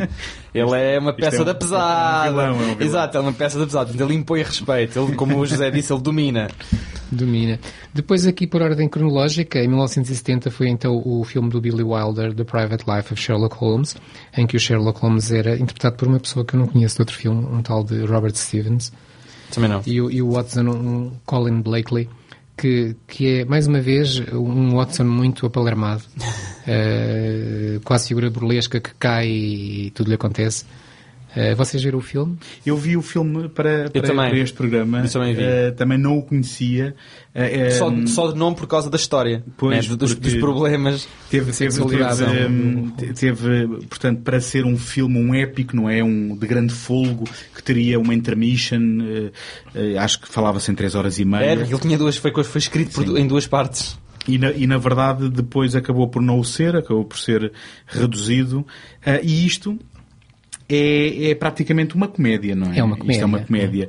E muito desequilibrado porque esse tal, essas tais várias narrativas que iriam decorrer depois ficaram eh, muito desequilibradas numa, numa narrativa nitidamente com um primeiro ato mais curto Sim. e depois Que- em que o filme arranca só depois disso, E praticamente. o filme arranca não é? depois disso já sem se importar com a premissa, que é a, E- tal, a tal questão exatamente. da sexualidade. No entanto, tem, tem um momento, isto é Billy Wilder no, no seu melhor, embora o filme já seja um filme menor da carreira do, do realizador, ah, ah, mas tem um momento que eu acho fabuloso que é.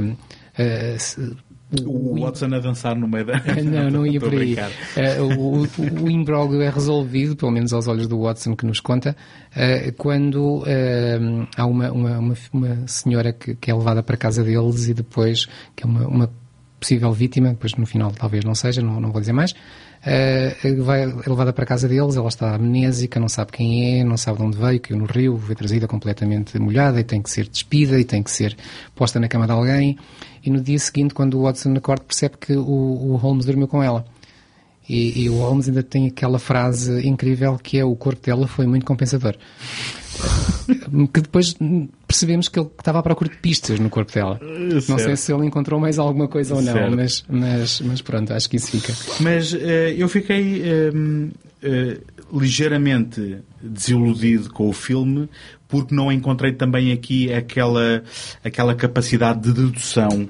Eh, não havia propriamente um mistério em que eh, as coisas fossem avançando por uma qualquer capacidade de, Exato. de, é, o dele, dele descobrir de fosse o que fosse. filmes é que depois acontece tudo por coincidência. Ao chegarem encontram alguém É. que lhes diz foi aqui e pronto, e a história E avança. então assim. eu encarei Sim, mais este filme como um filme de Perde a essência do Sherlock Holmes. Sim, é? e portanto, nesse aspecto, eh, não é um dos meus Sherlock Holmes favoritos, porque Sim. acabei por ver o filme abstraindo de- daquela Do imagem. facto de ser um Sherlock Holmes. Exatamente. Agora, eu eh, encontrei foi aqui também, nesta, sendo que isto não é uma adaptação de, de uma história de, de Conan Doyle, a utilização aqui da, da personagem feminina da Gabrielle Valadon parece-me quase hum, uma referência à- ao tal fascínio depois e à tal quase relação que o Sherlock estabelece com a Irene Adler que tínhamos Algumas, falado. ad- não, algumas adaptações até estabelece uma relação, não é? Carnal até. Pronto, o, o, o que aqui enco- encontrei curioso e que vai acontecer noutras histórias que não são adaptações diretas de Conan Doyle é eles tentarem lidar com esta ausência de personagens Exato, femininas na exato, vida dele. Exato, exato. Há muito, muitos filmes eh, que, que, que, que falam nisso. Eh, então, passo para 79. Eh, não sei se vocês viram o filme com o Christopher Plummer, o, em português Processo Arquivado por Ordem Real, Murder by Decree. Não, esse não vi. Que eu Não, achei um filme também não. muito interessante. Ahm, Traz-nos um Holmes um pouco mais idoso, ah, mas que é trazido para o caso do, do Jack the Ripper. É uma das primeiras ah, versões que eu conheço em que se tenta ligar os dois personagens. Mais uma vez, isto é uma história não, não, não canónica, não, não, é, não é baseada em nenhum conto de, de Doyle. E... É uma extração do- da, da personagem de ficção para o mundo real da época, não é? Exatamente, exatamente. É um crossover entre a vida real e a vida ficcional. E, e também achei piada que talvez as pessoas conheçam mais facilmente um filme mais recente dos Hughes Brothers chamado From Hell com o Johnny Depp, em que é E é Heather Graham, não te esqueças. exatamente Mas eu também não vi esse, mas sim. Mas isso é uma adaptação de uma BD, não é? É? Que por su- é, que por sua vez deve ter sido inspirado de é que é alguma forma. muito é, há muitos pormenores no argumento que têm que são parecem tirados diretamente deste Murder by Decree Já agora deixa-me corrigir, uma novela gráfica, não é uma BD, enfim, os fãs mais aguerridos Ah, eu digo podem, BD, pode- podem ficar ofendidos com Porquê? eles. Eh, porque, porque há um certo peso que são dados à expressão novela gráfica que normalmente é usada para dissociar da BD dos super-heróis, não é? Do- do- dos livros aos quadradinhos. não é? Ehm, portanto, fica a Franceses dizem banda desenhada. acho que Pronto. fazem muito bem Devíamos, assim, devíamos perder Os eh, franceses, quer dizer, estes os franco-belgas dizem banda desenhada. Então, Então- deve ser coisas americanas E passando da banda anglo-saxónicas. desenhada para os desenhos animados, em 86 temos então o Rato Basílio, o grande mestre dos detetives, não era rei, era mestre. Temos ainda, desculpa, em 84, aquele do O Enigma da Pirâmide. 85. 85. 85? Ah, eu é que troquei aqui, mas está, Ah, tens então razão, é eu- anterior. Ok, anterior. pronto, tinha aqui 84, então, Então 85. vamos para, vamos para o Enigma da Pirâmide. O Enigma da Pirâmide que tem uma coisa que eu estava a esperar que vocês dissessem não disseram, que é visualmente aquilo parece-me Harry Potter. É que parece mesmo. Tudo o, O, o facto, que- o facto de também ser num, num colégio interno, etc. as caracterizações, Sim. o trio de personagens, porque aqui além do, Não, não, do, do e, Watson mas, mas- uma e torna-se muito óbvio feminina. quando quem escreveu foi realizar os dois primeiros Harry Potter. Exatamente. A E eu, escola, eu ofereço outra Portanto, para o Chris vocês. Columbus, é o que a pessoa estamos aqui a falar, mas que escreveu depois foi realizar os dois Sim. primeiros Harry Potter. E sendo que isto foi eh, produzido pela Amblin do Steven Spielberg, eu ofereço-vos outra para ponderarem. Que há pelo menos uma sequência que parece a papel químico do Indiana Jones e o Templo claro. Perdido. Não, Sim. Nem, nem precisamos de tempo para ponderar, Não, tínhamos sim, pensado sim. nisso, sem dúvida. Estão aqui muitas referências. Ah, e, e, e o tal tema da. Ah, da- e, desculpa, desculpa interromper-te, José. E este é um filme eh, que é histórico e, e se calhar eh, nem muitas pessoas conhecem Não isto. canónico, também já agora. Sim, não- dizer que não é canónico. Porque ele conhece o Watson, quer dizer, eles nunca foram colegas de escola. Começaram logo por aí, mas. Sim, conhecem-se quando andam na escola. E há aqui um pormenor que, do, do ponto de vista da história eh, do cinema, é importante, que este filme teve a primeira personagem completamente É, digital. exato, era isso que eu queria dizer. Ah, Há uma é. história lindíssima que é o, o cavaleiro, cinema, não é? sim, Portanto, sim, o, sim. o cavaleiro que sai da, da, da vitrina e ganha vida E- e- e, e foi animado pela Pixar. Então, exatamente. o que Pixar não era nada. E o John Lasseter aparece nos créditos Jo- exatamente, finais. John Lasseter, E é o George ótima- Lucas e o Steve Jobs foram as três pessoas responsáveis por fazer aquilo. E que na altura toda a gente os renegou por completo. Na verdade, não foi nomeada para não, não foi nomeada para Oscar por essa razão, porque era de computador. É tal como o Tron. Eh, Exatamente, o Era Tron. considerado batota. Exato, era considerado batota. Mas esta, eu, eu sempre tinha ouvido falar nisto e nunca tinha visto o filme, e portanto aproveitei esta oportunidade. E, e é uma utilização, dada a tecnologia da altura, é uma utilização perfeita porque é, como tu disseste, um vitral que salta e então é uma figura eh, em 2D que salta para o mundo Sim, real. e que está e muito portanto é uma utilização que está muito bem enquadrada Sim, sim. Na, na- na- Eu fui ver ao cinema e na altura, agora que vocês falaram nisso, eh, realmente. Não, as pessoas ficaram quando, mesmo Quando impressionadas. se ia ao cinema naquela altura era para ver isso.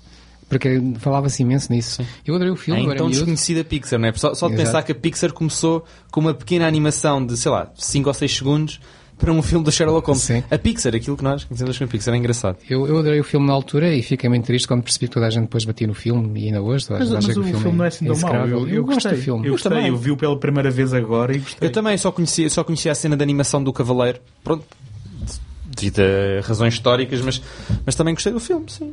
Não gostei da. Tam- também não chamava o Enigma assenta- da Pirâmide. Mas... Também não assenta em nenhum poderes de dedução. É, isto é um filme de aventura juvenil, Sim, sem sim, dúvida. Está na que- veia dos Goonies, não é? Porque, Eh, sim, semelhante, não é? Porque sim. o próprio, a pessoa que escreveu os Goonies é a pessoa que escreve este filme, portanto. Todas estas referências Com que muita demos. magia, com muito misticismo. é uma aventura, é uma um aventura. Um bocadinho Harry Potter até. Sim. E, Sim, só que na altura não havia Harry Potter, portanto ia falar nos Goonies, mas. Portanto, vol sim, é isso voltando a 86, então temos o, o, o filme da Disney, já aqui falámos. Uh, querem acrescentar mais alguma coisa? Eu não vi esse filme, não posso. Mas olha, olha, vês e. Vou, vou, vou, vou arranjar desculpa para vê-lo, sim senhor. Exato. Os personagens têm outros nomes, como o Tomás já disse, não são Holmes e Watson, mas, mas pronto, está lá tudo. Sim. Em 88, um filme de que eu gostei bastante foi o Without a Clue, o As Desventuras de Sherlock Holmes em português, com um Michael Caine que é um Sherlock Holmes falso, porque neste filme o Sherlock Holmes não existe, é uma personagem de ficção criado pelo, pelo Watson, que é o Ben Kingsley.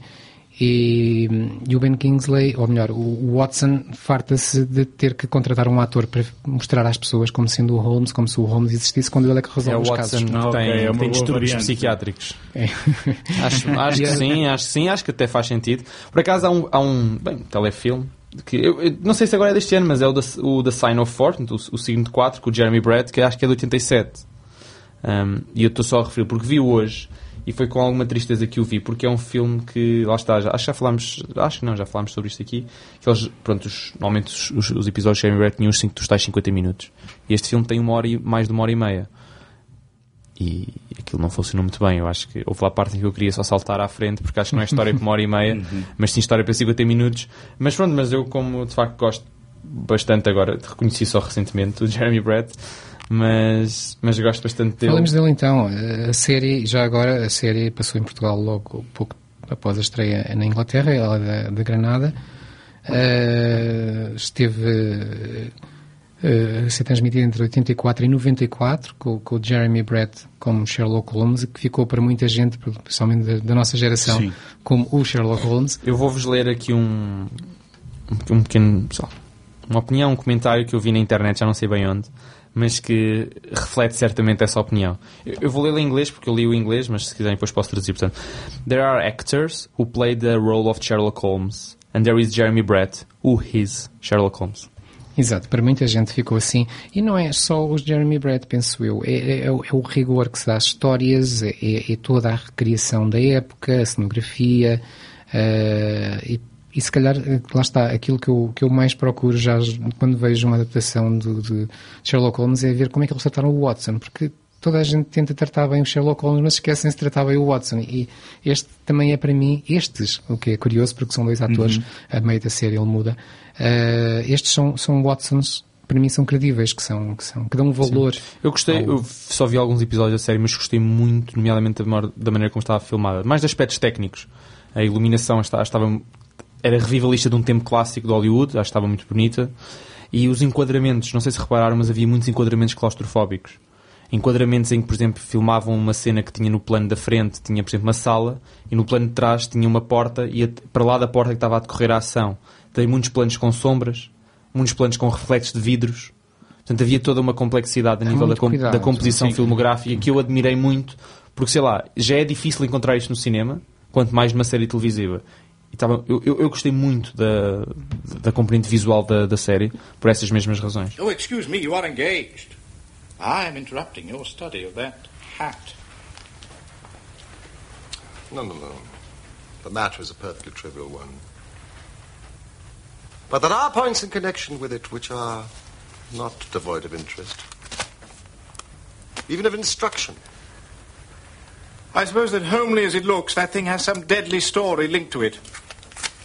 That is the clue which will guide you in the solution of some mystery and the punishment of some crime.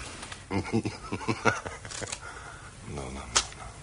It is just one of those whimsical little incidents that will occur when you have four million people all jostling each other within the space of a few square miles. So what do you gather from that? Battered old felt. You know my methods. What do you yourself gather as to the individuality of the man who has worn this particular article? It was accompanied by a goose, Watson. For Mrs. Henry Baker was printed upon a small card attached to the bird's left leg.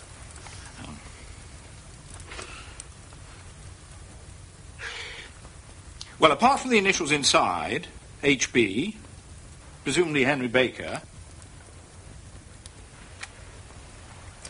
I can see nothing. E a interpretação dele eh, é, é- é, lá está, definitiva para a nossa geração, mas ao revisitar nós conseguimos perceber eh, que há efetivamente eh, uma certa frieza, há um, certo alinhamento até a tratar certas pessoas em que tem que ser o, Watson servir como um elo humano de ligação para as pessoas que, que- vão consultar o Sherlock Holmes, mas eh, há, há algumas afetações de linguagem, como a forma como ele enrola os R's, eh, que, que é muito própria, Ahm, e- mas aquilo que eu gostei mais ao rever foi de encontrar uma certa alegria e regozijo mal disfarçados do Sherlock Holmes quando ele está orgulhoso consigo próprio e quando percebe que está dois ou três passos à frente de toda a gente, ahm, mas que não, que não dá a sensação de ser ahm, maldoso, dá- dá a mesma sensação de que ahm, há algo ali que ele, eh, uma alegria que ele mal consegue conter. Infantil. Eh, e exatamente, Sim, porque, sim. porque aquilo dá efetivamente o gozo. Outra coisa que eu gosto particularmente na interpretação dele, por oposição a outras que se calhar ainda vamos falar, é que quando chega à altura de ele não ter o desafio mental, não é? E, e ter as suas recaídas, e, e- e que eram os momentos em que ele queria recorrer a ajudas, hum, digamos, menos bem vistas pelo Watson, ajudas químicas, hum, ele não cai depois num oposto absurdo de hum, hum, depressão ou de estado maníaco, como depois nós vamos encontrar no- noutras adaptações eh, mais recentes. Então é o preferido de nós, de todos nós. eh, bem, o meu, o meu definitivamente, sim. Sim, até agora, pelo menos, sim.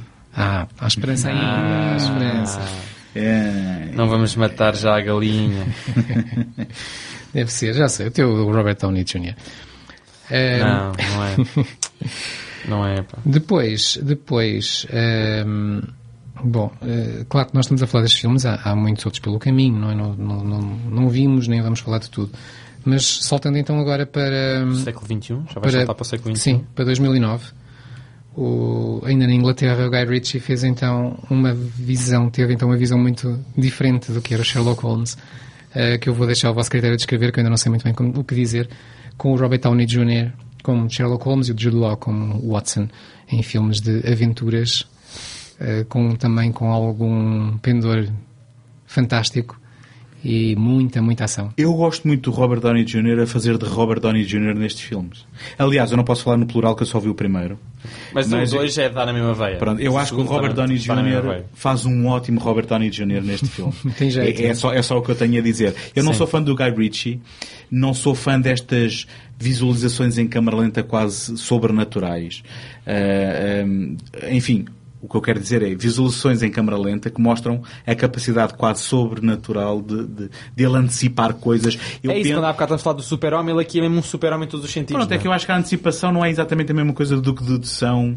Eh, eu percebo o que é que eles quiseram fazer. Isto são filmes de ação eh, e, por conseguinte, são eh, filmes para audiências modernas, são, fil- são filmes do Guy Ritchie que entretêm, só que não são filmes Sim, não do, podia, do ser Sherlock um, não podia ser só um filme só de dedução, não é? Tinha que haver toda uma componente de ação. E, e- e tornarem a relação entre o Sherlock Holmes e o, e o Watson quase de uma eh, ciumeira patológica, porque Sim, ele vai isso é um casar. bocado exagerado, É, parece-me um exagero, mas. eh, É que depois a- toda a trama revolve quase sobre isso. Sim, acaba por ser um dos pontos motivadores. Sim. eh, portanto, not a fan. Não, eu gostei, eu gostei, eu gosto, eu, eu gosto do Guy Ritchie, gosto do, do primeiro filme, o segundo filme já. Não sei, já, já é de- mais do mesmo e portanto. Estás a falar do, do Snatch e do Lock, Stock and Two Não, não, não, não, do. Ah, estás a falar dos primeiros do Sherlock Holmes. Eu pensei que estavas a ir atrás na carreira Não, não, do não, Guy não, eu gosto do Guy Ritchie. Gosto, Ok, ah, ok. Quer dizer, se calhar gosto se calhar, menos deste do, do Rei Arthur, da espada, etc. Não sei bem, não sei qual é Não o título vi, em não vi. português. Mas. Porque é do Guy Ritchie. Mas eh, já agora, Mas também gostei muito do Uncle. mas tu disseste, Ah. tu disseste que gostaste mais do primeiro do Sherlock Holmes do que do segundo ou vice-versa? Não, gostei mais do primeiro do Sherlock Holmes do que do segundo. Lá está, porque o segundo, como já era mais com a mesma fórmula Sim, do primeiro. eles não são muito Ah, diferentes. exato, E co- mas como é a primeira fórmula, eu, eu normalmente já dou menos valor a isso, não é? Portanto, quer dizer, eles Pronto, de certa forma inovaram pelo primeiro. Rachel McAdams e o segundo quase não tem. portanto. Exato, substituíram a Irene Adler pelo Moriarty, quer dizer, portanto, mas a Irene Adler é a Irene Adler, o Moriarty é o Moriarty. Mas, não, mas, mas, não, mas de facto dizer, porque o segundo já é tipo o primeiro e portanto para mim isso já tem menos valor, mas eu, eu gostei, eu gostei do primeiro, porque lá está, distanciei-me de, de qualquer possibilidade, de qualquer mentalidade que eu tivesse do Sherlock Holmes, até porque era o primeiro filme que eu via, mas já tinha lido livros. Mas eu gostei mesmo aquelas cenas de, de câmera lenta. Eu lembro que senti, senti assim, estava e na, exuberante. e na classificação de Sherlock Holmes, em que, onde é que este Hum, fica? Como Sherlock Holmes. Pois, isso é difícil, não é? Porque, hum, porque isto, não é um clá- isto não é um clássico Sherlock, isto não é um Sherlock Holmes. Fica entre é... o Hulk e o Thor. É. Exato. Não, porque isto não é um Sherlock Holmes, isto é um super-herói, não é? Este, este, este, este Robert Downey Jr. podia se juntar aos Avengers. Sim, eu Por exemplo, porque ele tem capacidades sim, para isso, porque ele, ele tem, acho que tem capacidades de luta ao nível da, da Viúva Negra e tem uma inteligência ao nível, sei lá, do Bruce Banner. Portanto, quer dizer, aquilo tá, dá, se esses dois, portanto, se a Viúva Negra está nos Avengers, acho que ele também podia Mas estar. eu estou um bocadinho com o Tomás. Eu, eu Ah. gostei, eu gostei dos filmes, achei os Mas eu filmes gostei, eu gostei dos filmes, eu gostei dos filmes. Agora temos é que pensar que aquilo não é o Sherlock Holmes que nós Não, não é. É. conhecemos. Mr. Holmes, apologies for summoning you like this. I'm sure it's quite a mystery as to where you are and who I am. As to where I am, I was admittedly lost for a moment between Charing Cross and Holborn, but I was saved by the bread shop on Saffron Hill, the only baker to use a certain French glaze on their loaves, a Brittany sage. After that, the carriage forked left and right, a telltale bump of the fleet conduit. And as to who you are, that took every ounce of my not inconsiderable experience. The letters on your desk are addressed as Sir Thomas Rotherham. Lord Chief Justice, that'd be your official title. Who you really are is, of course, another matter entirely. Judging by the sacred ox on your ring, you're also the secret head of the Temple of the Four Orders, in whose headquarters we now sit, on the northwest corner of St. James Square, I think. As to the mystery, the only mystery is why you bothered to blindfold me at all. Yes, well, standard procedure, I suppose. Mas lá está, mas como já houve tantas adaptações super livres, não canónicas, etc., de histórias, porque é que não poderá também haver uma adaptação não canónica livre do, próprio, do que é o próprio personagem? Sim, isso- acho que isso também é aceitável. outro- é um, um tema de conversa. Ah, acho que também é- pode Eh, ser aceitável. Já agora, avançando então, eu, eu vou aqui inverter um bocadinho a ordem, porque eu acho que vamos falar mais do, do segundo do que do primeiro. Eh, em 2010 e 2012, respectivamente, apareceram duas séries de televisão bastante populares, que ainda estão a decorrer. Hum. Eh, uma nos Estados Unidos, eh, o Elementary, ou Elementar, como se diz em português, eh, da CBS. Esta é de 2012, com John Lee Miller a fazer de, de, de, de um Sherlock Holmes E dos pela, prima- dias. e pela primeira vez, Com o Watson feminino. Watson é feminino, é Lucy Liu. E a segunda, chamada simplesmente Sherlock, com o Benedict Cumberbatch, numa série da BBC. E o Martin Freeman E o. Martin Freeman. Já conversámos sobre isto. e, Já, portanto, já estivemos a conversar sobre a série de facto Benedict e Cumberbatch. que Eu, eu acho que o facto de não combinamos. termos referido uma única vez à americana, acho que já é assim um bom exemplo Então, então da nossa opinião. por ela. O que é que vocês acham do Elementary? Eu não conheço. Pronto, olha, o, o António posicionou-se logo como. Eu Não nem me dignei a ver. Porque nem vale a pena. Ahm, eu vi alguns episódios em 2012, portanto, quando a série estreou, estava curioso, não é? Portanto, era uma série do Sherlock Holmes. Eu deixei cá ver o que, o que, é que Eu eles nem têm. sabia que era do Sherlock Holmes. O que é que eles têm para oferecer? Pois é, um Sherlock Holmes muito dissimulado, não é? Mas, mas não gostei. Não gostei, acho que aquilo é um CSI, portanto é mais CSI do que. Não sei. Sim, não tem atmosfera, não, Ah, não não, tem não tem atmosfera. qualquer da, da mística do Sherlock O Holmes. Sherlock Holmes tira os óculos escuros cada vez que resolve um caso e olha para o lado, não. Não, injeta, injeta, coisa, injeta coisas na veia. Injeta coisas na É, veia. os casos- É porque o, ali o Sherlock Holmes é só um toxicodependente. Isso é, de certa forma. Os o- casos vão ter com, sei lá, guerras da- das máfias americanas e É um, aquilo é, de certa forma, é um daqueles investigações criminais, um CSI. Tinham que chamar um nome, chamaram Sherlock, aliás, chamaram Elementary, chamaram É Sherlock só Holmes porque ele é, ele é supostamente é muito inteligente e resolve coisas com uma capacidade sobre, supostamente sobre-humana Uhum. e depois é toxicodependente. Pronto, porque esta parte é importante toxicodependente porque uma boa parte da relação entre ele e o Watson Pois, é o Watson ela- a controlar a, a toxicodependência Sim, dele. e é a eterna questão de, Ah. de uma coisa que é apenas um elemento depois ser utilizada e ser colocada Sim, no é, centro. em excesso. E depois é Exatamente, utilizado em há, excesso. coisa- há coisas que funcionam Ah, bem. Mas eu em também não gostei das doses. próprias performances, das próprias interpretações dos Não, atores. é também não sei, lá está, acho que. Eu, eu já agora a fazer aqui um, um- Porque eu não tenho necessariamente nada contra um Sherlock Holmes que não seja tradicional. Lá está, eu gosto dos filmes do Guy Ritchie, ele não é tradicional, mas ali acho que acho que simplesmente não, não funciona em nenhum um, aspecto. Um pequeno, uma, uma- um parênteses, pequeno ou grande, vamos ver, se vocês me deixam continuar. Eh, eu, eu, aquilo que eu mais gosto no Sherlock Holmes, eh, no personagem Do- do Doyle, ou nas histórias do Doyle, acaba por ser algo que se calhar mais ninguém fez, que é, quando nós estamos habituados a pensar em histórias de detetives, que são histórias em que se procura quem é o criminoso, lá está o mordomo, como falávamos há pouco, eh, no Sherlock Holmes isso acaba por parecer secundário. O que nos interessa é o que é o mistério, o que- o que é que realmente está a A acontecer. viagem. Exatamente. Qual é o próximo Eh, passo? Como é que ele soube isto? E não só, não só isso, é mesmo o que é que está a acontecer. É que nós, não- durante Uhum. muito tempo, não sabemos o que é aquilo. O cão Sim, nós, nós temos, nós temos de estar interessados também Exatamente. em Mas procurar isso- descobrir. Mas isso é, é? engraçadíssimo porque aquilo, como é narrado pelo ponto de vista do Watson, nós estamos a ver aquilo pelos olhos do Watson, que eu de certeza absoluta que o Watson, tá- em certos momentos, também não sabe o que está a acontecer. Exatamente. Eh, E, para e nós endereçar temos- isto, para- desculpa José, eh, só muito rápido, para endereçar isto, eh, voltando àquela, àquele filme do Billy Wilder, a gente nem referiu, é um filme que acaba por meter eh, espiões, o monstro de Loch Ness, Pois e, é, e, pois é, e anões, passa-se na anões verdade. desaparecidos. E passa-se da Primeira Guerra Mundial. Não há mistério próprio Em Anões Desaparecidos, não é? no do primeiro do Guy Ritchie também há um anão desaparecido. Sim, mas, mas não há provavelmente um Mas mistério. aquilo que eu queria dizer é que nos- nas histórias do Sherlock Holmes, se vocês pensarem um bocadinho, temos sempre algo muito, muito estranho a acontecer. Lembro-me daquela que é faixa malhada, porque alguém que morria dizia que tinha visto uma faixa malhada e depois vamos descobrir no final que é uma serpente. Spoiler. O cão dos Baskerville, não é? O próprio o cão dos Baskerville, quer dizer, é um ótimo exemplo o, de... o, o próprio estudo em vermelho, não estamos tão interessados em saber quem foi o criminoso, porque logo no, no- quase no início o Sherlock Holmes diz vai ser um fulano chamado Jefferson Hope, mas queremos saber mas porquê. O sinal dos quatro. O sinal dos quatro. O que Também é, é é o sinal dos quatro? aquilo é, é é um aquele- romance e nós rapidamente sabemos, quer dizer, que estamos à procura de... de- já, já, já está, o perfil já está sempre, todo traçado. eh, Lembro-me de uma história curiosíssima que é o homem do, do lábio, verme- o lábio, verme- eh, lábio torcido. O lábio torcido. sim. que alguém que se suspeita ter sido raptado talvez por um pedinte que se vê sempre no sítio onde ele estava e depois vamos a descobrir que o homem era o pedinte, que se disfarçava de pedinte simplesmente para pedir esmola porque ganhava mais dinheiro assim do que de outra forma. Uhum. Portanto, não é tanto o crime ou o criminoso que está em causa, é a própria história. O que raio é isto que está a acontecer? E É, muitas vezes o processo de dedução, lá está, porque é aquela parte de distancia, não é? Portanto, o processo, que há, uma, há, um- há um- há uma ênfase muito grande no... a própria, o escândalo na Boémia, lá está, mais uma vez, o que queremos é, é recuperar uma, uma, uma fotografia e o método de lá chegar. Uh, todas as histórias são diferentes, são sempre subterfúgios esquisitíssimos, com soluções estranhíssimas, uh, tudo foge do, do banal. No fundo era isso que que o Sherlock Holmes queria, sempre fugir do banal. Enquanto que aquilo que habitualmente esperamos em livros de detetives é morreu alguém, foi assassinado, quem é que o matou? Ponto final. Aqui não, temos sempre coisas muito mais esquisitas. Isso para mim é que é o verdadeiro espírito de uma história de Sherlock Holmes.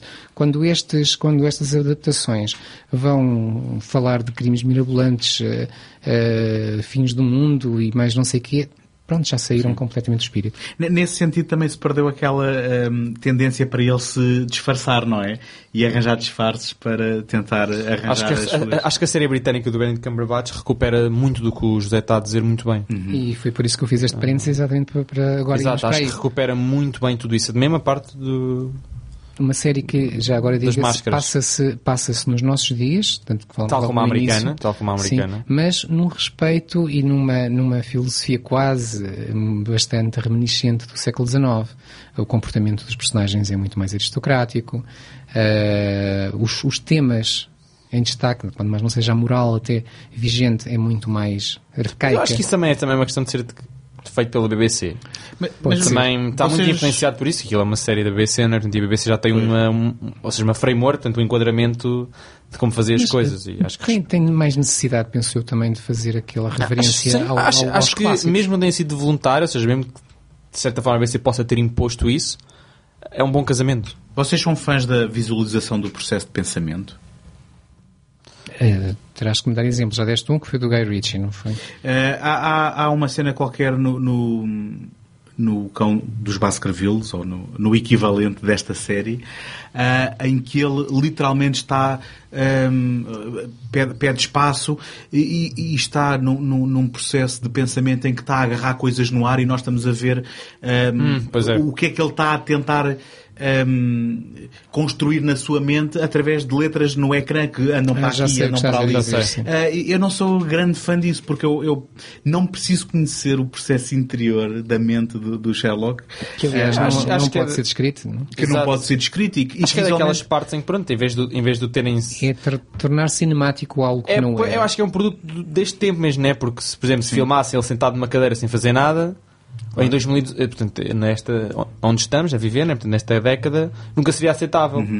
As pessoas- o público precisava de estímulos, então eles começaram a flashes, coisitas. Sherlock Holmes seria, eh, no seu original, seria este é um problema de três cachimbos e sentava-se a fumar. Sim, Que, por exemplo, na, Ou então na, série, de do, silêncio, na é? série do Jeremy Brand silêncio. há, imensos, há imensas sequências, imensos planos em que é só ele a fumar o cachimbo à janela ou perto Certo. da lareira e não está a acontecer nada. Afghanistan Sorry? Which was it, Afghanistan or Iraq? Afghanistan. Sorry, how did you... Ah, Molly, coffee, thank you. What happened to the lipstick?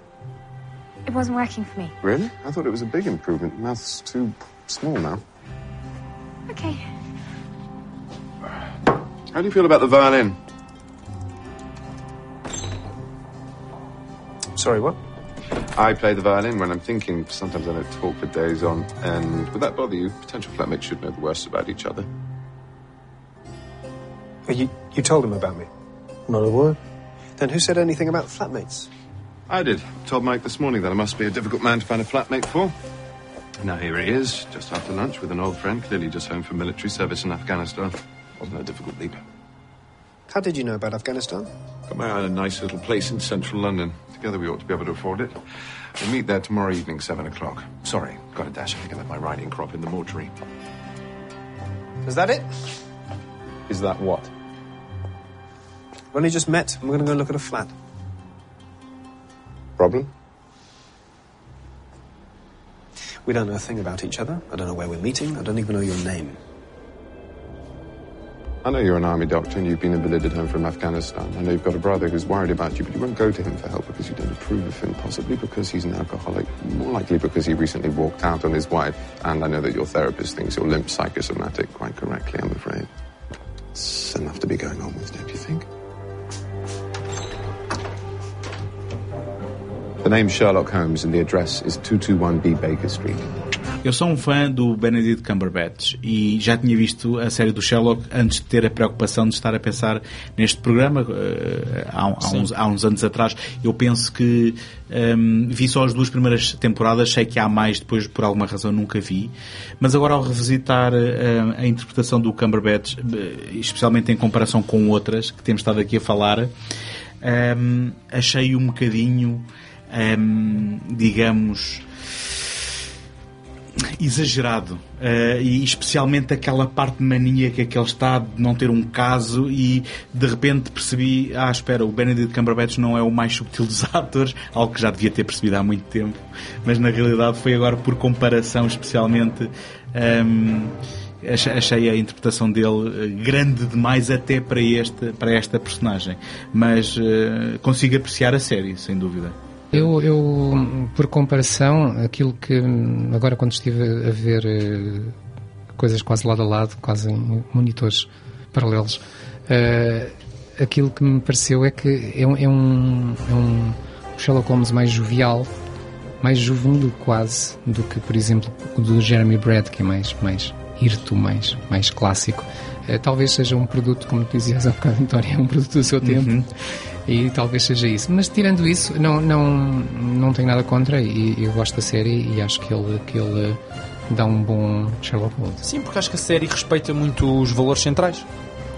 Uh, que já falámos aqui ao longo deste episódio, e acho que essa parte. Acho que isso é o que de facto torna uma adaptação boa ou má, ou bem conseguida ou mal conseguida. Um, se bem que há bocado o doutor estava a dizer que das, das frases que ele odeia mais no que toca a cinema é quando. Ah, esse filme foi bem conseguido. não, mas acho, acho que no que toca a adaptações, acho que o que importa é manter, os, de certa forma, os valores centrais. É como se destruíssemos a história por completo, desconstruímos aquilo tudo e depois voltamos a montá-la de outra maneira. Ah, porque temos as mesmas peças base, mas montamos-la de outra maneira completamente diferente. E acho que a série com o Benedict Cumberbatch consegue fazer isso. Eu, eu, eu consigo ver aquela série e ver lá uh, um Sherlock Holmes. Não Sem existe dúvida. o Sherlock Holmes, existe um. É um. Eu acho que vejo, lá- vejo lá um Sherlock Holmes. Eu, eu consigo, eu consigo ah, apreciar a série também e, e, ah, consigo perceber o vosso ponto de vista. No fundo, acho que estou a perceber que sou um conservador, não é? Talvez. Não, mas acho que. Não sei, eu, eu gosto, eu gosto bastante. Porque nós ainda vamos falar de um título, não é, José? Que Pois ainda falta, é, um- é ainda é falta uma mais visão, um. é uma visão Sim. mais clássica e que volta já a, a cair muito mais no goto, não é? Uma visão mais clássica, não sei se estávamos a pensar do mesmo. Eu, eu- o título que eu tinha a seguir é de 2015, é Pois, o Mr. é o Holmes. Mr. Holmes. Sim, sim, eu estou a pensar Eh, nesse. Ok, ok. Com um, um Holmes já bastante velho, digamos reformado, que segue no fundo a ideia senil do, já. Ou entrar já, em, em vias de senil. Sim, a sentir, Aliás, a isso é o sentir, tema central do Exato. É? que, que segue o, o- aquilo que, que nos é deixado por Conan Doyle. Ele, ele mostra-nos a reforma do, do, do, do Holmes, que, o- cujo único interesse a partir de certa altura é de ser apicultor, estudar as abelhas. Ele, ele Que é escreve interpretado tratados, pelo Ian McKellen. ele escreve Pelo tratados Sir por Ian McKellen, Sir Ian. McKellen. Sim, sim. Uh, mas é eu dizia, eu dizia, o, estava a falar no Doyle agora, que ele, ele Ah. escreve sobre o retiro do, do, do Holmes, nos Sim. últimos contos, uh, para tratar de abelhas. E ele escreve. Que é engraçado, por acaso, Que- agora, que é daqueles que pequenos vai factos. pegar É agora. de partida, É- não é? é- É daqueles pequenos é factos estudiosos, mas o, quando o, Do, o Doyle portanto, escreve esse, eh, sobre o retiro do Sherlock Holmes, ele coloca esse retiro em Sussex. Sim. Que é onde o, o autor, portanto, onde o Doyle depois vai, eventualmente vai morrer. É daquelas pequenas curiosidades em que existe uma, uma interpenetração tão grande entre a vida do Doyle e a vida do Sherlock Holmes, que a essa altura já não sabemos Qual é qual? qual é qual. E então, em 2015, o Bill Condon faz o filme Mr. Holmes, onde nos mostra um, um Holmes obcecado com, com um dos casos que não resolveu da maneira que deveria ter resolvido. E, e mais que isso, obcecado com o facto de estar a ficar senil, ou estar a ficar com Alzheimer e querer combater isso. Ele que foi sempre, que sempre dependeu do, do- da sua racionalidade, de ver-se agora a perder é, é o maior, a maior das ironias. E, Este filme é interessante a, E trata, a, mu- tem- a e muitos temas também como a solidão. Sim, solidão sim. derivada de- da- portanto, do avanço de uma doença, mas também derivada do facto de ele se ter distanciado de Exato, toda o a facto de sociedade. ele não ter como, o, tal caso que ele que ele falhou neste filme é um caso em que ele que ele falhou por não ter compreendido as emoções humanas. E, e nesse sentido, eh, e nesse sentido, quando está a perder as suas faculdades eh, e na reta final da sua vida, é que ele de certa forma, eh, ao resolver este caso falhado, acaba por se reencontrar com a sua humanidade e nesse aspecto acho que esse é um dos maiores trunfos do filme. Outras coisas muito interessantes que este filme tem é também mais uma vez jogar com aquilo que são as percepções que supostamente tinham sido os floreados do Watson e aquilo Exatamente. que é a realidade do homem. Hum, há aqui um- um- uma curiosidade que eu não sei se vocês encontraram na, na vossa pesquisa. Quando eh, este- estes, esses estereótipos, de certa forma, são endereçados por uma visita do, do, do Holmes ao cinema para se ver ele próprio retratado. Sim, sim, sim, sim. O ator que, que ele vê na tela é o ator que tinha feito o papel do Sherlock Holmes no Young Sherlock Holmes de, de 85, do qual tínhamos estado a falar. Ah, essa não Portanto, sei. ah, há esta curiosidade. Um, mas depois, um, vo- voltando ao tema central do filme, temos um Ian McKellen. Um, que é um senhor, não é? Com, com todas as letras, a, a- a dar uma interpretação eh, de, de- de algum desespero, não é? De vermos uma pessoa que sempre confiou no- na, na sua capacidade intelectual a, a sucumbir a ela, mas ao mesmo tempo, através do caso e através da personagem do miúdo, não é? Que acaba por se aproximar dele, eh, encontrar o tal laço eh, humano que ele. No princípio do filme parece não ter e parece estar do sozinho. filme, não é? na vida todos. Sim, sim, no, no- no Sim, sim, princípio sim, do mas- filme, na sequência daquilo que foi a sua vida, porque neste filme o Holmes já morreu. Ah, desculpem, o Watson. já morreu. Sim, sim. Ele está mesmo, lá está, é completamente sozinho no mundo. Nesse aspecto, não sendo um filme tradicional, é, é inevitável pôr o Ian McKellen muito em cima, ao pé daqueles que são as interpretações. Talvez até porque eh, no, neste caso nós não temos outra comparação, não é? Nunca vimos um Holmes Exato. tão velho. Exatamente. E já fora de atividade. Mas há- tem que haver algum sucesso na transposição para Sim, claro, um Holmes claro, velho claro. Eu concordo de, contigo, de traduzir aquele Holmes que nós estamos habituados advogado do ou diabo, que mas concordo imaginamos. contigo. Sim, Não, sim. claro, claro. No- Nota-se mesmo que, mesmo depois de, lá está, ter passado a sua vida inteira a, a depender das suas faculdades, o quão abatido fica uma pessoa quando o único trunfo, ou provavelmente o maior trunfo que ela tinha, começa a, começa-lhe a ser retirado. E como é que um homem lida com isso? Como é que um homem lida com, a, de certa forma, a perda da sua identidade? Sim. Portanto, ele está a perder o quem foi e quem é. Exatamente aquilo que mais o definia. Exatamente, isso, isso, isso é que é. é- Pronto, e obviamente isso leva a uma solidão extrema. um- E, e o Bill Condon, melhor do que isto, só mesmo o Twilight Breaking Dawn parte 2. Porque... Sim, é, sim, de facto, pá, melhor que isso. Ah, sim. desculpa, tive- Não, não, não, sim. não Não, resisti. eu concordo, concordo. Parte, é verdade, acho que esse continua a ser o melhor filme da carreira. Falamos dele. de filmes, falamos de séries, eh, falamos de peças de teatro. eh, existe também muita literatura eh, que usa o nome de Sherlock Holmes, umas mais autorizadas que outras, umas mais seriamente que outras. Há muita coisa que faz paródia de Sherlock Holmes. Logo no tempo de Doyle já havia, até escrito pelo próprio Doyle, eh, coisas que eu nunca li, mas li sobre isso. E, e a pergunta que eu faço é o, que é que vocês acham, isto no fundo é, é o resumo daquilo que tivemos a falar agora, o que é que vocês acham da existência de uma obra, obra apócrifa onde outros autores pegam e transformam completamente um personagem. Traz valor, eh, não devia ser feito, cada, a cada um o seu, como é que é? Eu acho que a arte é isto, não é? Eu só acho que isso é, aquela, isso é fanfiction, não é? Aquilo que se chama fanfiction. fiction. Eu acho, eu acho que é mais Não, do que isso. Não, Acho que não, não, isso estás O a, Guy estás Ritchie é reduzir fanfiction, então. É, então, claro, não é? Então, tem, não, quer dizer, não, não sei, acho que isso tem, tem, que ter, tem que dar espaço para isso, não é? Não, nós, no Ah, é como princípio- então está a dizer, a arte. Não, tem que dar espaço para o diálogo do próprio, não é? No princípio da, no princípio da conversa, nós falámos das influências no, no, no Sherlock Holmes. Ah, e se à partida parece que é desrespeitoso ah, da, da obra e até da própria propriedade intelectual ah, de, de- de podermos pegar numa personagem, de certa forma. O seu sucesso, e mesmo que não o tivesse, mas o seu sucesso colocou Sherlock Holmes como uma propriedade, digamos, de, de- cultural de toda a gente, não é? Em medida Ah, do sucesso, no fundo, deste tipo de adaptações, a proliferação de adaptações e a diversidade é também uma medida do sucesso. E, e- e mais do que isso, porque se tu fores a ver, eh, e, e eu não sou eh, a pessoa eh, também mais esclarecida para falar disto, mas ainda assim vou, vou arriscar. Se tu fores a ver o que, é que, o que é que são, por exemplo, os livros sagra- sagrados de todas as religiões, não são mais do que variações do- do- dos mesmos mitos, não é? Eu, eh, em, em to- em Sim, toda a existem dois ou história... três mitos, não é? Base e depois é tudo o resto. que Sim, por aí e se, quiseres ir por aí, diz que há três histórias Exato, e que tudo exato. são variações disso. Exato, exato, era isso que Mas a dizer. se não quisermos Mas não vamos agora entrar isto para, uma- para um episódio teológico. Se não queremos entrar nesse, ne- nesse, nesse, nesse detalhe, o que é que são as histórias ao longo dos tempos do que o contar e o recontar e o eh, empacotar de forma diferente e o, e o eh, processar Diferentes, e, diferentes configurações e, diferentes Exatamente, composições. Exatamente. Mas eu, eu deixem-me só. Força, força, eu, força, eu fui desculpa. pelo lado teológico porque eh, eu, como vos disse já aqui também hoje, ne- neste episódio, nunca fui grande leitor. Mas algures eh, na minha formação acabei por pegar num livro que se chama eh, Siddhartha, pelo Herman Hesse. Eh, e eu estava a ler o Siddhartha e a alturas tantas tive. Fui, fui, fui eh, assolado por dúvidas exis- existenciais de quem é que era Hermanesse? Porque é que estava a escrever sobre Siddhartha? Quem é que era Siddhartha? Porque é que ele usava um nome que se confunde com uma das designações pelo qual é conhecido também o Buda Gautama? Ah, e ele poderia fazer isto? Eh, está a introduzir entropia ou está a, a- a enriquecer, digamos assim, a mitologia que ele está a usar? E a partir daí perce- apercebi-me que na prática não há muitas regras para isto, não é? Porque nós somos influenciados por tudo o que lemos, por tudo o que vemos ahm, e de- desde, desde que, enfim, em última instância seja com. ahm, com, com, um, um intuito criativo e construtivo, nós podemos enriquecer eh, não, eu- a nossa eu- eu acho cultura. que, não é? eu, pessoalmente, ma- mais do que o enriquecimento coletivo, portanto, isso que estamos a falar do Herman Hesse, eh, eu sou mais a favor do enriquecimento, enriquecimento pessoal.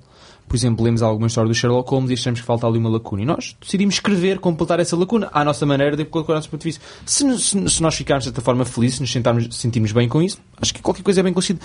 Porque eu sou da defesa que nada do que tu possas fazer posteriormente ou escrever pode estragar, eh, de certa forma, ou, ou- danificar eh, a obra original. Portanto, eu sou a favor sempre dessas... Até porque somos fãs de Star Wars, não é? Portanto, e só dessa forma. Não, eu sou- Mas eu eu não sou sei se a preocupação do favor, José, é, agora tentando voltar à, à questão específica do José, é a própria utilização da designação e do fazer passar Sim, por aquela eu sou, eu personagem. sou um é? bocadinho mais cínico. Eu compreendo aquilo que o Tomás está a dizer e concordo em, em certa parte ou em grande parte, mas sou um bocadinho mais cínico.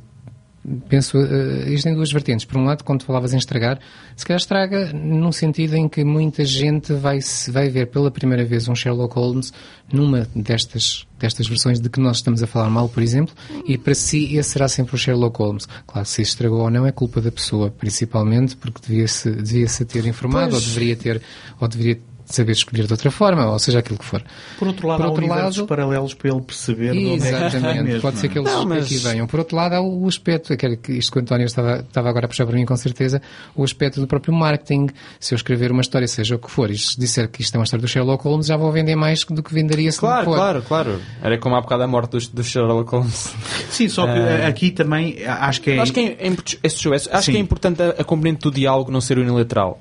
E o que acontece é, se permitirmos apenas a existência de um canon, o diálogo é sempre unilateral. Quer dizer que o espectador, o leitor, nunca pode completar ativamente, né? pode sempre completar passivamente, qualquer leitor, qualquer espectador complementa sempre a história, mas nunca pode de facto contribuir para o universo que gosta. É uma, uma espécie de devoção, uma espécie de enriquecimento pessoal, e eu acho que esse diálogo bilateral entre, portanto, entre a obra e o, e o espectador, ou o leitor, ou o que quiserem chamar, acho, acho, acho que é importante e acho que de forma alguma pode, mesmo como já estava a dizer, da parte de existirem agora adaptações que já são menos bem conseguidas e uma pessoa pode ficar logo com uma má imagem ou com uma imagem se calhar menos verosímil com aquilo que o Conan Doyle queria transmitir, mas eu acho que dizer, e depois isso acaba por ser, como já disse, culpa da pessoa, né? Portanto, depois a pessoa, se tiver uma mente moderadamente aberta, acaba por ir eh, pesquisar e saber mais coisas e depois pode completar uma, uma ideia e pode ele próprio escolher qual é o, por exemplo, como tivemos a fazer aqui, qual é o Sherlock Holmes que gosta mais. Não é? Porque se fosse tudo canon, haveria, diríamos sempre, então pronto, é o Jeremy Brett e não dá. Não, ou algo desse género, mas, mas é uma discussão à, à volta de quais são os Sherlock Holmes mais interessantes. Se não houvesse um diálogo bilateral, portanto, a possibilidade de construir em cima de algo, haveria sempre uma resposta quase standard para tudo. Portanto, havia, desenvolvia-se aproximávamos rapidamente de um gosto universal e eu acho que... E, e não, não, só, falando de um ponto de vista mais prático e da lei dos homens, o poder ou não poder também passa pela, pela, pelos direitos de autor, não é? E se calhar uh, isto também varia de país para país, não é? Mas nós sabemos Sim. que uh, normalmente há um decorrer de tempo até onde as coisas entram em domínio público. E mesmo Sim. que antes não pudesses por lei, eh, ou seja, mesmo que a questão não seja moral, mas seja de lei, passado uns anos podes fazê-lo mesmo, não é? É-te autorizado e, portanto, acho, acho que, acho há, há estas vertentes todas para esta sim. discussão. Porque é? mesmo por lei, né, tu podes sempre pagar. Sim. Uh, sim, mas não era tanto não, essa bom, questão. Mas era mais era moralmente, mais, era mais moralmente. Acho que essa é a parte, porque até sempre em teoria, não é? Portanto, se, se agora vos dessem a possibilidade de cada um de nós escrever um argumento para um filme do Sherlock Holmes, não é? Como é que, ou seja, dada a possibilidade, na que minha tipo opinião. De Sherlock Holmes exato, criaríamos, é? exato. exato. Só que, só que, enfim, voltando à questão do pode sempre pagar, mas então aí, se quem tem os direitos uh, troca, em troca de dinheiro deixa, não é quem somos nós para discutir se pode ou não, não é? Pois, uh... discutir, discutir é fácil. sim, sim, discutir é fácil. É. Mas eu acho que o ponto de vista, acho que, do ponto de vista moral é. Aqui acho que o caso era, era mais interessante, porque lá está, porque permite estas.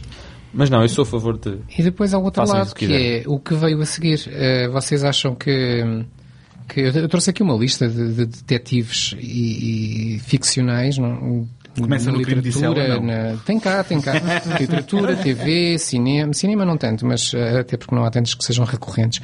Mas na literatura começando logo com, com, a, com a Agatha Christie e os seus Hercule Poirot, Miss Marple, Marple. Tommy Tuppence, que são dois, não sei se vocês conhecem, eh, eu sempre gostei não, muito do Tommy Tuppence. Eu só conheço a Miss Marple e o Poirot. Um par que brincava entre eles, é, eles eram marido e mulher, e brincavam com, entre eles, hoje tu és o Sherlock, eu sou o Watson, quando estavam a resolver um caso. Uh, portanto, prestavam já reverência ao, ao, ao Conan Doyle. Só por curiosidade, é, é, um, Agatha Christie aparece quanto tempo depois do, do Conan Doyle, em termos 10 de... anos, 15 anos, o, calhar, não. O Poirot, a primeira história de Poirot é de 1920. Pois, ah, ok, já pois, é mais ou menos. Já é passado. Totalmente, tu pensa a primeira é de 22, a primeira da Miss Marple é de 1930, okay, e ela okay. tinha mais histórias com outros, com outros Sim. personagens, tinha histórias com outros personagens. Mas, uh, pronto, eu trouxe aqui nomes como o J.K. Chesterton, com o famoso Padre Brown, Father Brown, uh, Queen, um, já na América o Sam Spade do Dashiell Hammett, o, o famoso advogado detetive Perry Mason, que também deu muitas, muitas séries de televisão, do Earl Stanley Gardner. Gardner. Tu, tu uh, consideras o filme no ar, o, o, desculpa, os detetives, os gumshoes é uma pergunta, depois, é uma pergunta que eu como deriva, fazer. Derivações de... Já agora só para acabar a lista, o Nero Wolf, Philip Marlowe, mais uma vez uhum. no ar, Mike Hammer do Mickey Spillane, mais uma vez no ar, Uh, uh, eu li alguns que só havia dois tipos de histórias de detetives. Uma delas era a clássica de, baseada nas histórias de, de, de Sherlock, do Sherlock Holmes.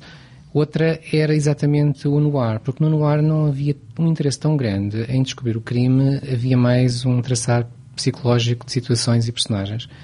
E, e isso era uma subversão do que era a história clássica de detetives. Mas a pergunta que eu queria mesmo deixar era essa. Vocês acham que conseguem encontrar inovação no, no, na literatura, no cinema, na televisão, em personagens modernos? Porque eles, eu diria que talvez seja o género mais prolífico. Todos os dias na televisão, então, surgem séries de detetives, sejam viradas para o lado forénsico para o E- lado... E, e, e tens, tens canais só, Só disso, né? Tens o exatamente. Fox Crime, por exemplo, Eu- eu aqui ainda- em Portugal, lá nos Estados Unidos. Eu, eu acho que o facto de haver duas séries baseadas em Sherlock Holmes no século XXI, conforme estamos a falar, Já acho é que responde, responde à tua pergunta. Não sei se inovação passa por aqui, eu- para ser muito honesto. Vocês têm, têm referências de personagens detetives que seguiram ou seguem ou que os marcaram? Não, O não Tintin. tenho. Tintin, está aqui na minha lista, sim, sim. Tintin, eu comecei logo por dizer que eu entrei para o mundo dos detetives por um não detetive. E já agora, profissão. e que tal o Scooby-Doo? O Scooby-Doo, pois é verdade, o Scooby-Doo, pois é, nem sequer, nem sequer Scooby-Doo é, é mais Sherlockiano do que muitas Pois é. séries e Eu filmes gosto de Sherlock muito Holmes. Scooby-Doo. Porque é muito científico em... Um pouco infantil, obviamente, mas muito científico Sim, no sim, sentido sim, em que sim. Cada pista, cada pista, cada detalhe Mas por acaso eu fiquei- tem mas de ser depois- usada. Mas depois há sempre um. Há se- ou seja, o formato é sempre o mesmo. Eu, eu não vou falar mal do Scooby-Doo, mas eh, vai dar sempre a alguém que está a tentar fazer um embuste com uma máscara na cabeça. É verdade. Mas por acaso agora o já está a falar dos dois tipos de histórias de detetives, portanto, eh, tipo Sherlock e a de Noir. E por acaso faz, faz sentido essas duas, nós quase conseguimos meter as duas nesses, dois- nesses dois pacotes, se é que há algum interesse em empacotar coisas. Mas, por exemplo, estava agora a pensar no Blade Runner, não é? E de facto a história nunca, nunca gira, nunca, nunca, é, nunca é ritmada, nunca tem os mesmos motivos, nunca tem a mesma drive que qualquer história de Sherlock, Sherlockiana. Ah, e e basta, basta olhares para uma coisa como o Maltese Falcon, não é? Qualquer dia Sim. tenta explicar uma história desse, desse filme, porque é tudo sobre, é tudo sobre Sim. o embrulhar É, é, precisamente é, das é, se- é personagens. sempre.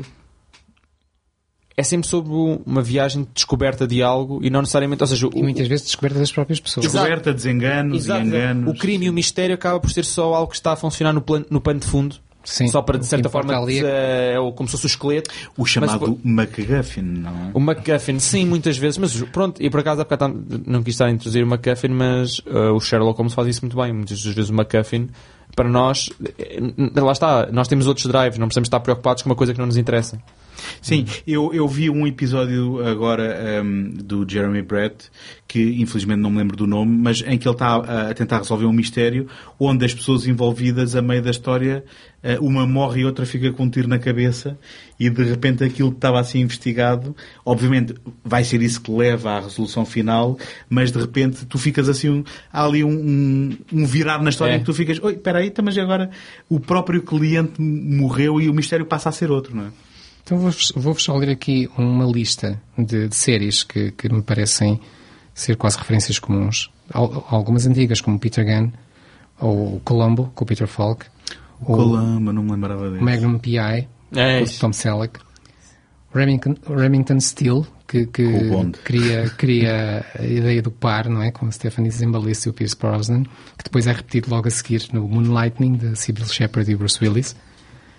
O, o Crime de Cella, Murder, She Wrote, com a Jessica Fletcher. Monk, com Tony Shalhoub. O Veronica Mars, numa, numa versão já mais juvenil, com a Kristen Bell. O, o House, um- algo que poderá parecer muito diferente, com, com o Hugh Laurie. Uhum. Um, mais recentemente ainda o Mentalist, com o Simon Baker.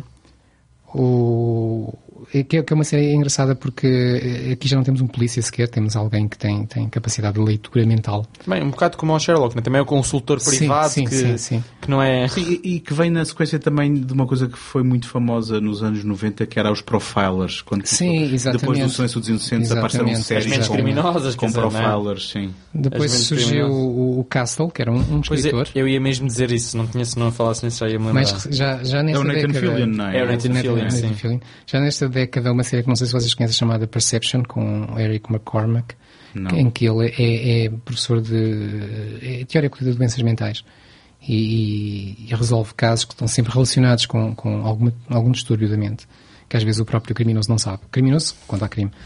Ah, e, e uma que está a decorrer agora chamada Instinct, que lá está, um profiler ex-CIA que está a ajudar a polícia. Uh, tudo isto me parecem versões de Sherlock Holmes, de certo modo. Para não falar já no lado, no lado científico dos CSI, Sim, claro. o House que eu já referi. To- Toda a componente da ciência, aquilo que eu estava a chamar a ciência da dedução, não é? Porque, quer dizer, contemporaneamente, ciência da dedução é, pronto, é ciência forense, né? Ah, mas... Sim, e, o, e o CSI, vamos ser honestos, eh, é formulaico, é estereotipado, mas há hum, um certo apelo no, mais uma vez, vou-me repetir, mas naquela coisa de descobrir o mistério, não é? De haver algo que tem que ser resolvido e como é que nós vamos lá chegar. Saber o porquê de cada passo, Exatamente. saber os Sim, passos. É, é Sim. por isso que eu digo que a estrutura eh, acaba por ser sempre a mesma. Nunca, se afast- nunca nos afastamos muito de- de- do modelo que o, que, o, que o Conan Doyle nos deixou. Sim. E, e quando nos afastamos, os filmes não têm grande sucesso. Podemos pegar no Zodiac do David Fincher como um exemplo, não é? Em que tens um retrato que tenta ser mais realista, não é? Menos fantasioso e onde qual é o resultado final, como na vida real, não se descobriu Exato. o, o assassino ou os assassinos, se é que era um só.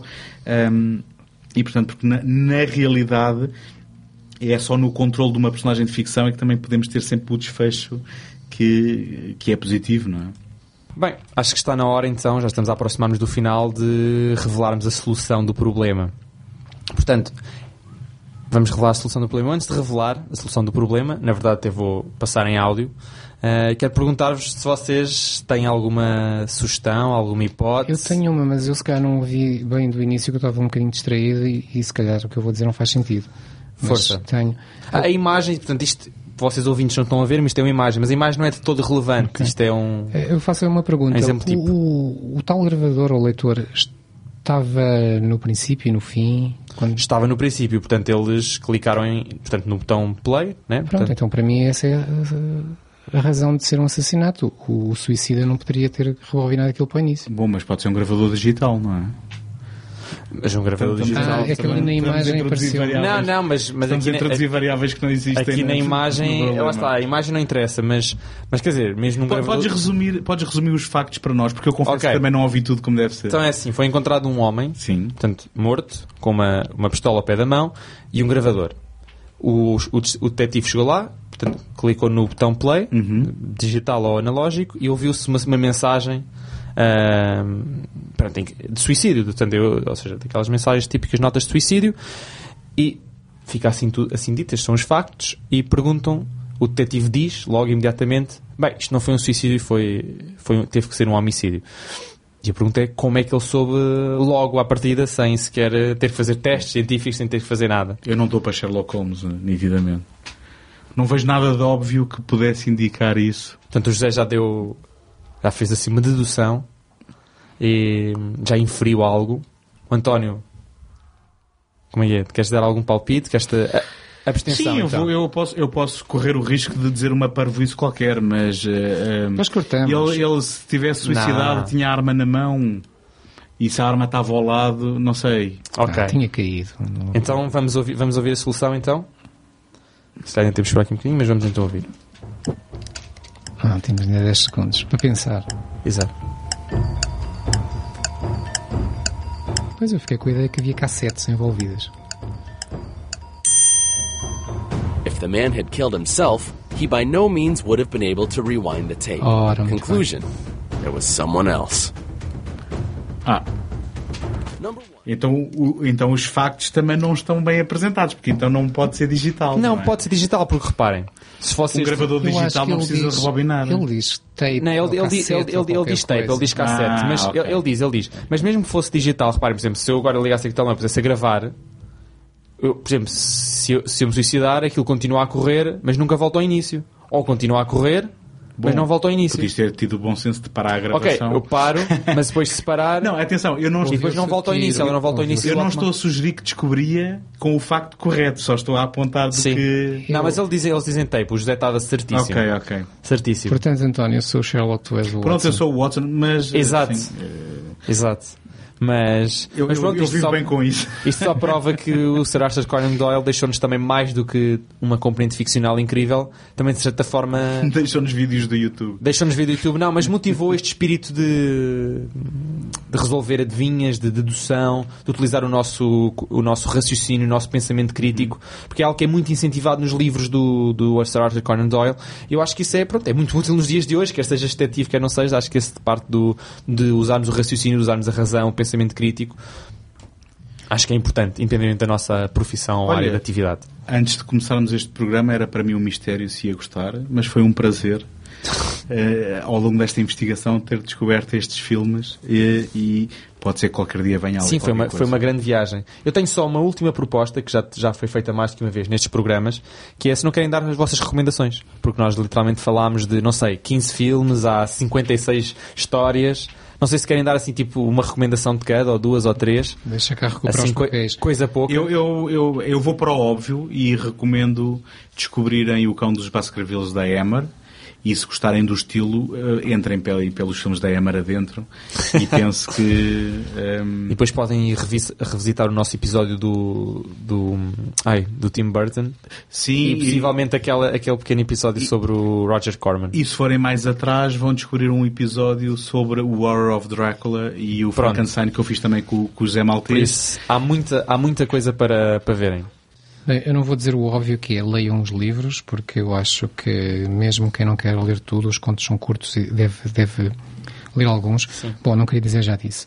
Mas passando a coisas menos óbvias, então, sei lá, destes filmes que eu vi que não conhecia, aquele que eu mais gostei talvez tenha sido o Murder by Decree, processo arquivado por ordem real.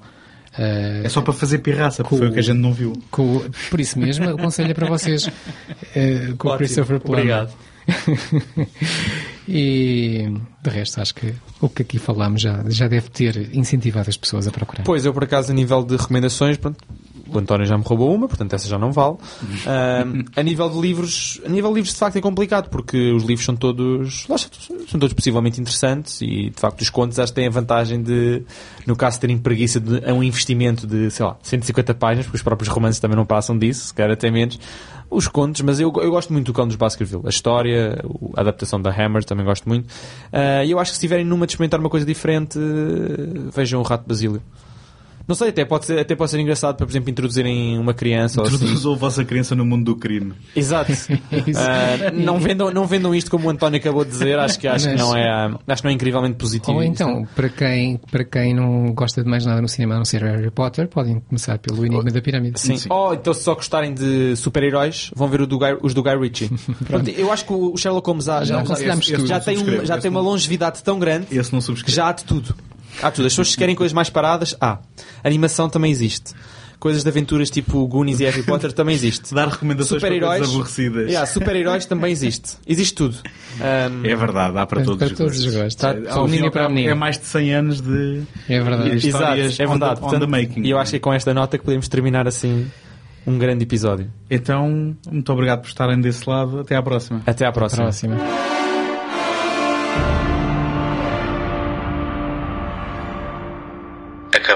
ouvir um episódio de Universos Paralelos, um programa mensal do segundo take. Apoiem o trabalho do Tomás em imaginalta.net, do José em ajanelaencantada.wordpress.com e do António em segundotake.com, onde também podem subscrever este podcast.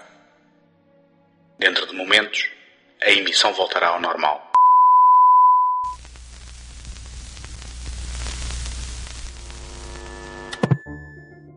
Encontramos na próxima semana. Até lá, boas fitas.